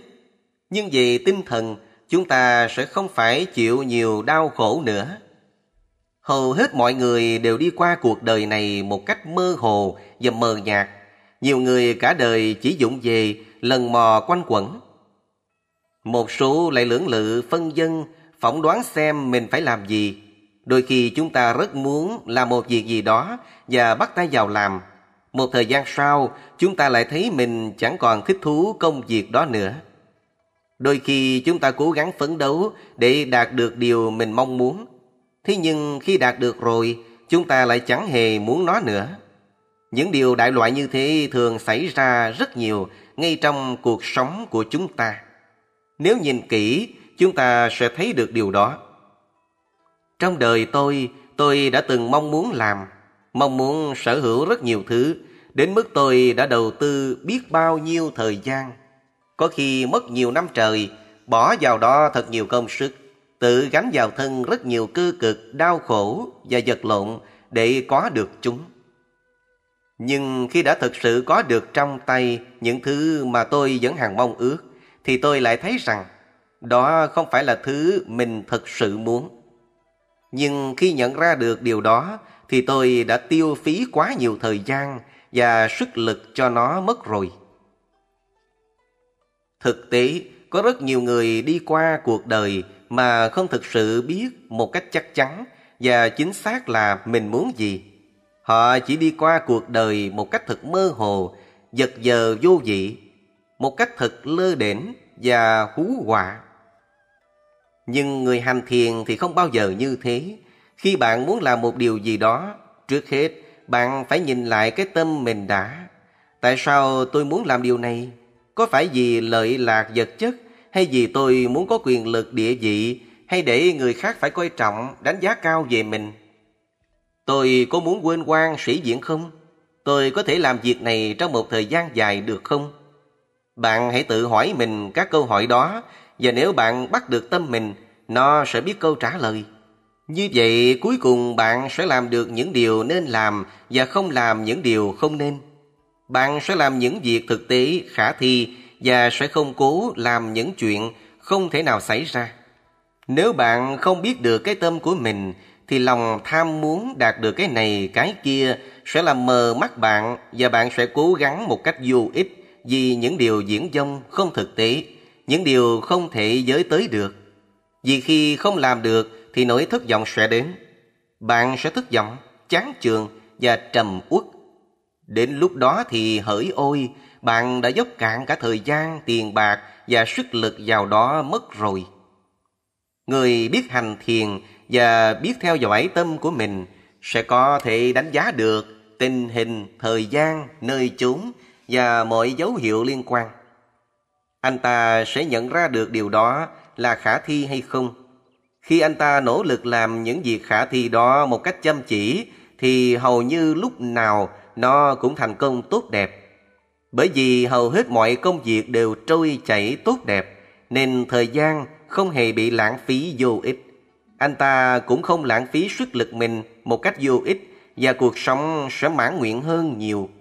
Nhờ vậy anh ta sẽ tiếp tục dương tới những tầm cao mới và sẽ phấn đấu để đạt được những điều tốt đẹp hơn. Mọi người hiểu được tâm của mình, hiểu được phần tâm linh của mình sẽ làm những gì là thích hợp, dù đó là những việc tầm thường của thế gian hay bất cứ công việc gì. Anh ta sẽ không làm những việc không thích hợp với mình.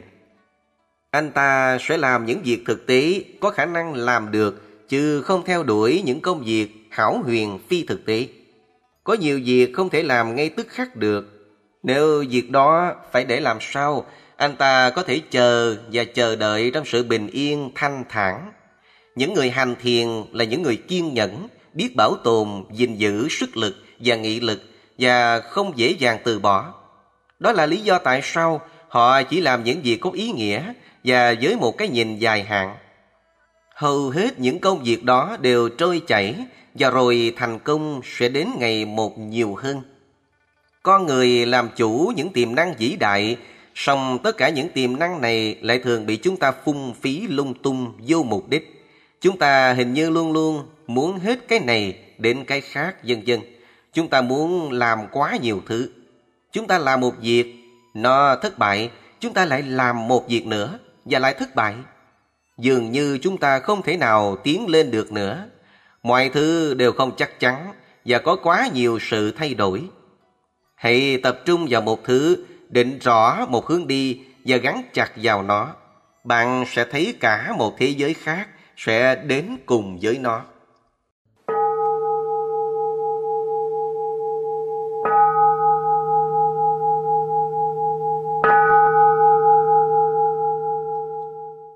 Thực chứng sức mạnh tâm linh là một kinh nghiệm tràn đầy niềm vui và phúc lạc. Khi chúng ta đã có một cái nhìn rõ ràng sáng suốt về cuộc đời mình và làm những việc nên làm với sự tận tâm chu đáo hết mình, chúng ta sẽ thấy những điều tốt đẹp bắt đầu đến với mình. Việc này tiếp nối việc kia. Tiến trình này đem đến cho chúng ta thật nhiều sức mạnh và chính sự hiểu biết này tự thân nó đã là một loại sức mạnh. Chúng ta có thể tự tin làm một công việc nào đó, hoàn toàn ý thức được về nhân và quả. Không còn một chút mơ hồ lẫn lộn. Chính sự tự tin đó, bản thân nó sẽ đem lại cho chúng ta một sức mạnh, một năng lực to lớn và một kỹ năng thiện xảo. Có rất nhiều loại sức mạnh, cũng như sức mạnh chính trị hay sức mạnh quân sự, tâm linh cũng có sức mạnh. Hai loại sức mạnh đầu là những nguồn sức mạnh ở bên ngoài.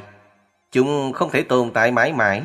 Sức mạnh tinh thần từ bên trong trái tim ta cực kỳ dũng mãnh và kiên định. Nó có tác dụng thu thúc và tự chế, khiến cho con người chúng ta trở nên đứng đắn, chững chạc và kiên định. Người có được sức mạnh này sẽ không bao giờ cảm thấy mình yếu kém. Anh ta luôn cảm thấy mạnh mẽ, không bao giờ có cảm giác thua thiệt thấp kém. Nó mang lại một sự bình an thật lớn lao cho tâm hồn. Sức mạnh tâm linh về bản chất là cao thượng với những khát vọng và mục đích cao thượng. Và do đó, nó không thể bị lạm dụng. Sức mạnh đó chỉ có thể mang lại những điều tốt đẹp và phúc lạc cho đời. Nếu bạn muốn phân loại các loại sức mạnh, chúng ta có thể phân nó ra thành sức mạnh phá hoại và sức mạnh xây dựng hay là sức mạnh có ích.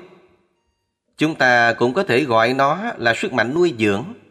Đó là loại sức mạnh tạo ra những điều tốt lành, có tác dụng bảo vệ và nuôi dưỡng. Sức mạnh tâm linh cũng là một loại sức mạnh nuôi dưỡng. Những người có được sức mạnh này muốn làm những việc lợi ích tốt lành cho những chúng sanh khác. Và họ cũng có đủ sức mạnh và trí tuệ để làm được điều đó.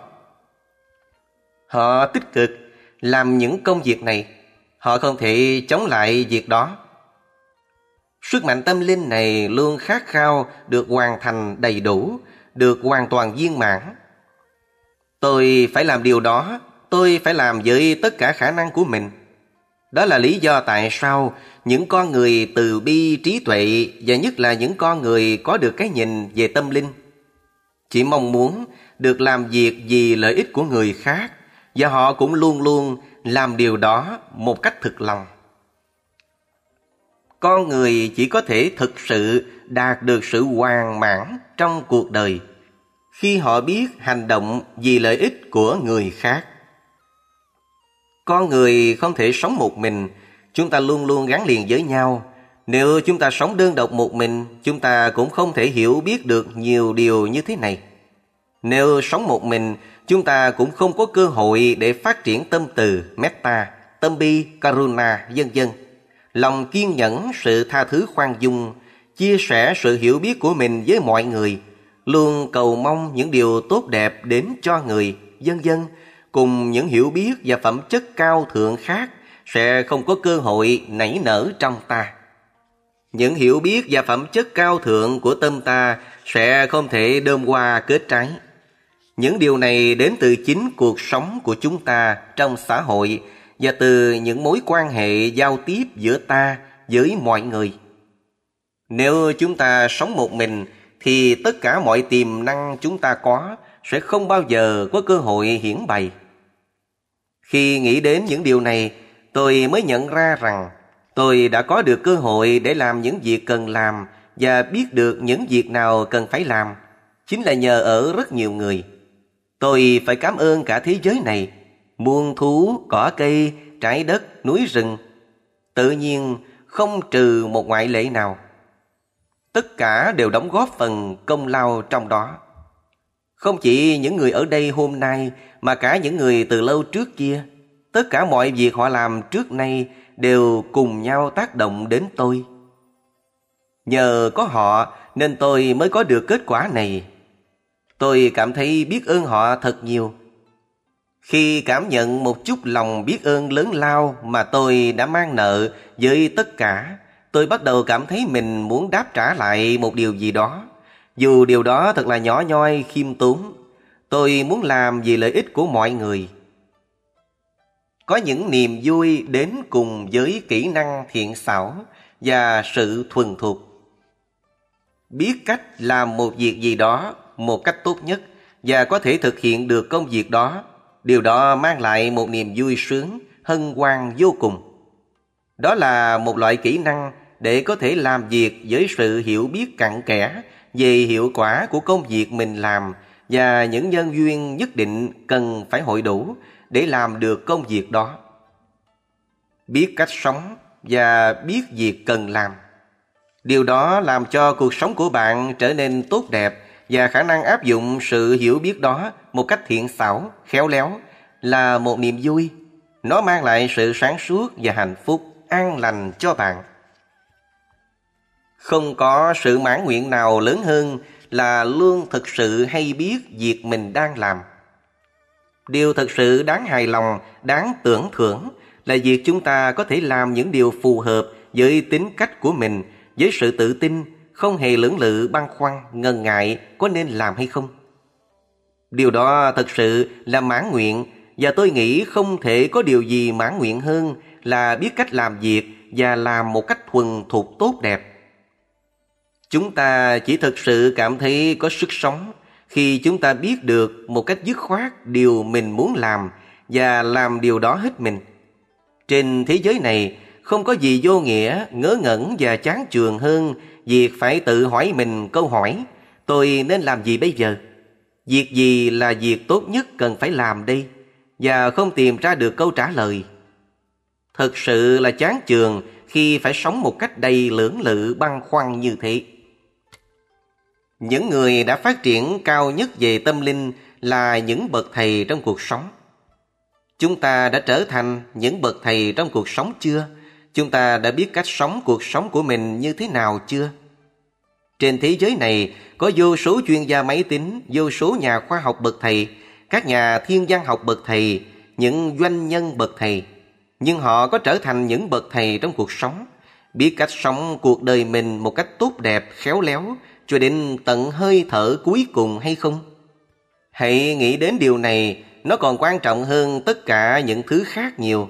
Bạn không thể trở thành một con người như thế chỉ trong vòng một ngày, hai ngày, hay ngay cả trong vòng một tháng, hai tháng được. Chúng ta phải tiếp tục thực hành với một sự cam kết, với một ý chí và quyết tâm phi thường, với một sự kiên trì bền bỉ, với tấm lòng chân thành và đức tin chân chánh.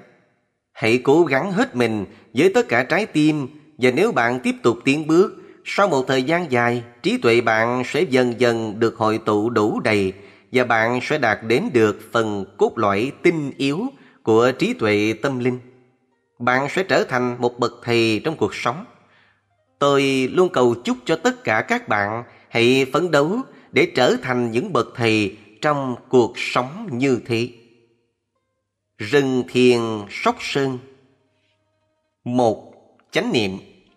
Hiểu một cách đơn giản là sự ý thức về bản thân mình, là sự chú ý và quan sát một cách khách quan như thật, ghi nhận thuần túy những gì xảy ra trong thân và tâm mình trong hiện tại, các cử động của cơ thể, các tính chất cảm giác, nóng lạnh, cứng mềm, sự chuyển động vân vân, cảm giác xúc chạm trên thân, cảm giác thở, cảm giác xúc, buồn, giận, mừng vui, cô đơn, tham dục vân vân, cho đến những hoạt động tâm lý di tế.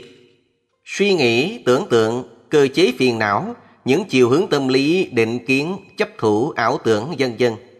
Chánh niệm có thể nói là trung tâm của phương pháp tu tập tâm do Đức Phật thuyết dạy, dẫn đến phát triển trí tuệ trực giác, nhận chân được sự thật tuyệt đối của thân tâm chúng ta, vô thường, khổ, vô ngã.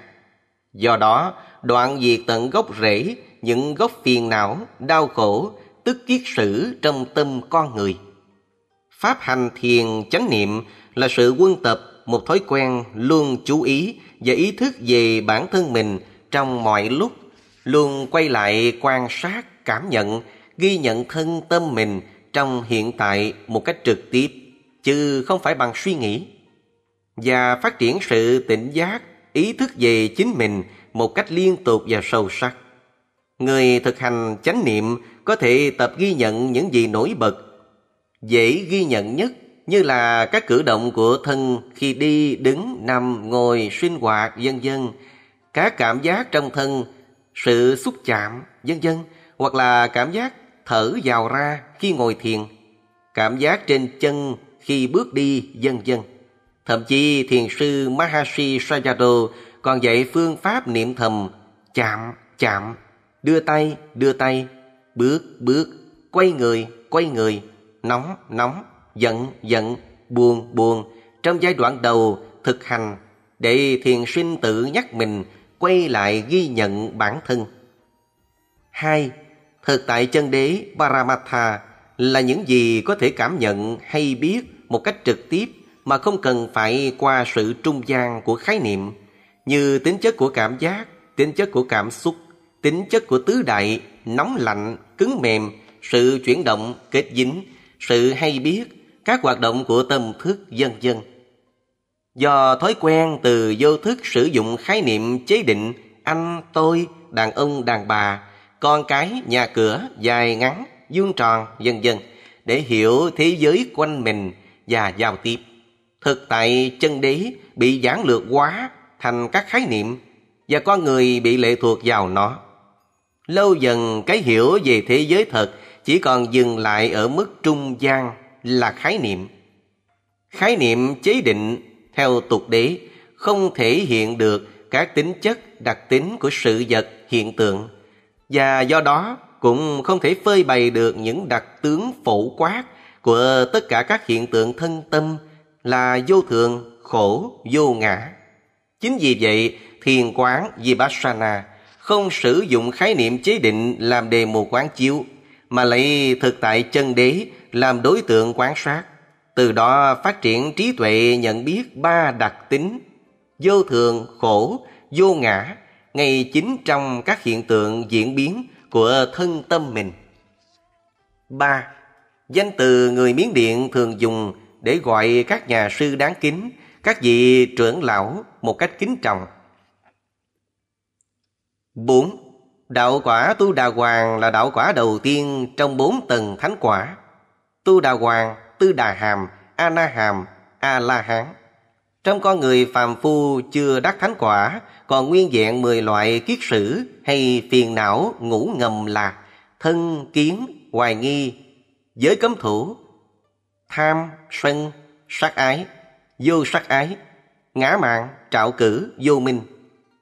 từng thánh quả đầu tiên là tu đà hoàng hay dự lưu, các đức ba loại kiết sử đầu tiên là thân kiến, hoài nghi và giới cấm thủ.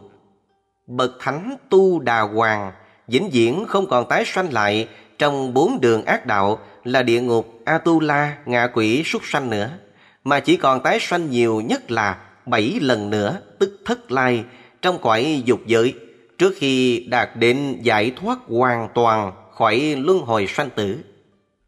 Tầng thánh thứ hai là tư đà hàm, không cắt tuyệt được thêm loại kiết sử nào nữa, mà chỉ làm suy yếu hai loại kế là tham sân. Bậc thánh Tư Đà Hàm chỉ còn tái sanh lại một lần duy nhất, nhất lai trong cõi dục giới. Tầng thánh thứ ba A Na Hàm, các đức hoàn toàn năm kiết sử đầu tiên. Ba kiết sử đầu được các Đức bởi đạo quả Tu Đà Hoàng và tham sân và không còn phải tái sanh lại trong cõi dục giới nữa, tức bất lai.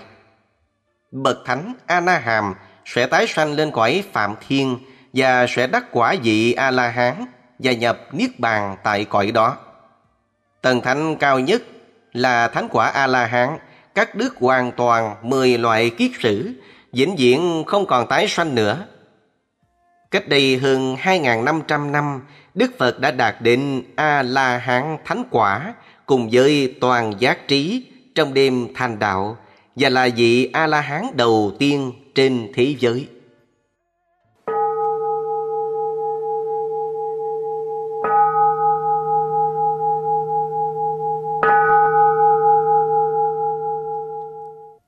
Trung tâm Diệu Pháp Âm. Văn phòng Chùa Khuôn Việt Số 1355 Hoàng Sa, phường 15 Quận Tân Bình, thành phố Hồ Chí Minh. Chùa Diệu Pháp Số 72 Xuyệt 14 Phú Mỹ, xã Phú Hòa Đông, Củ Chi, thành phố Hồ Chí Minh. Điện thoại số 028 3620 8438 Website diệu pháp âm.net Kênh youtube youtube.com Xuyệt diệu pháp âm.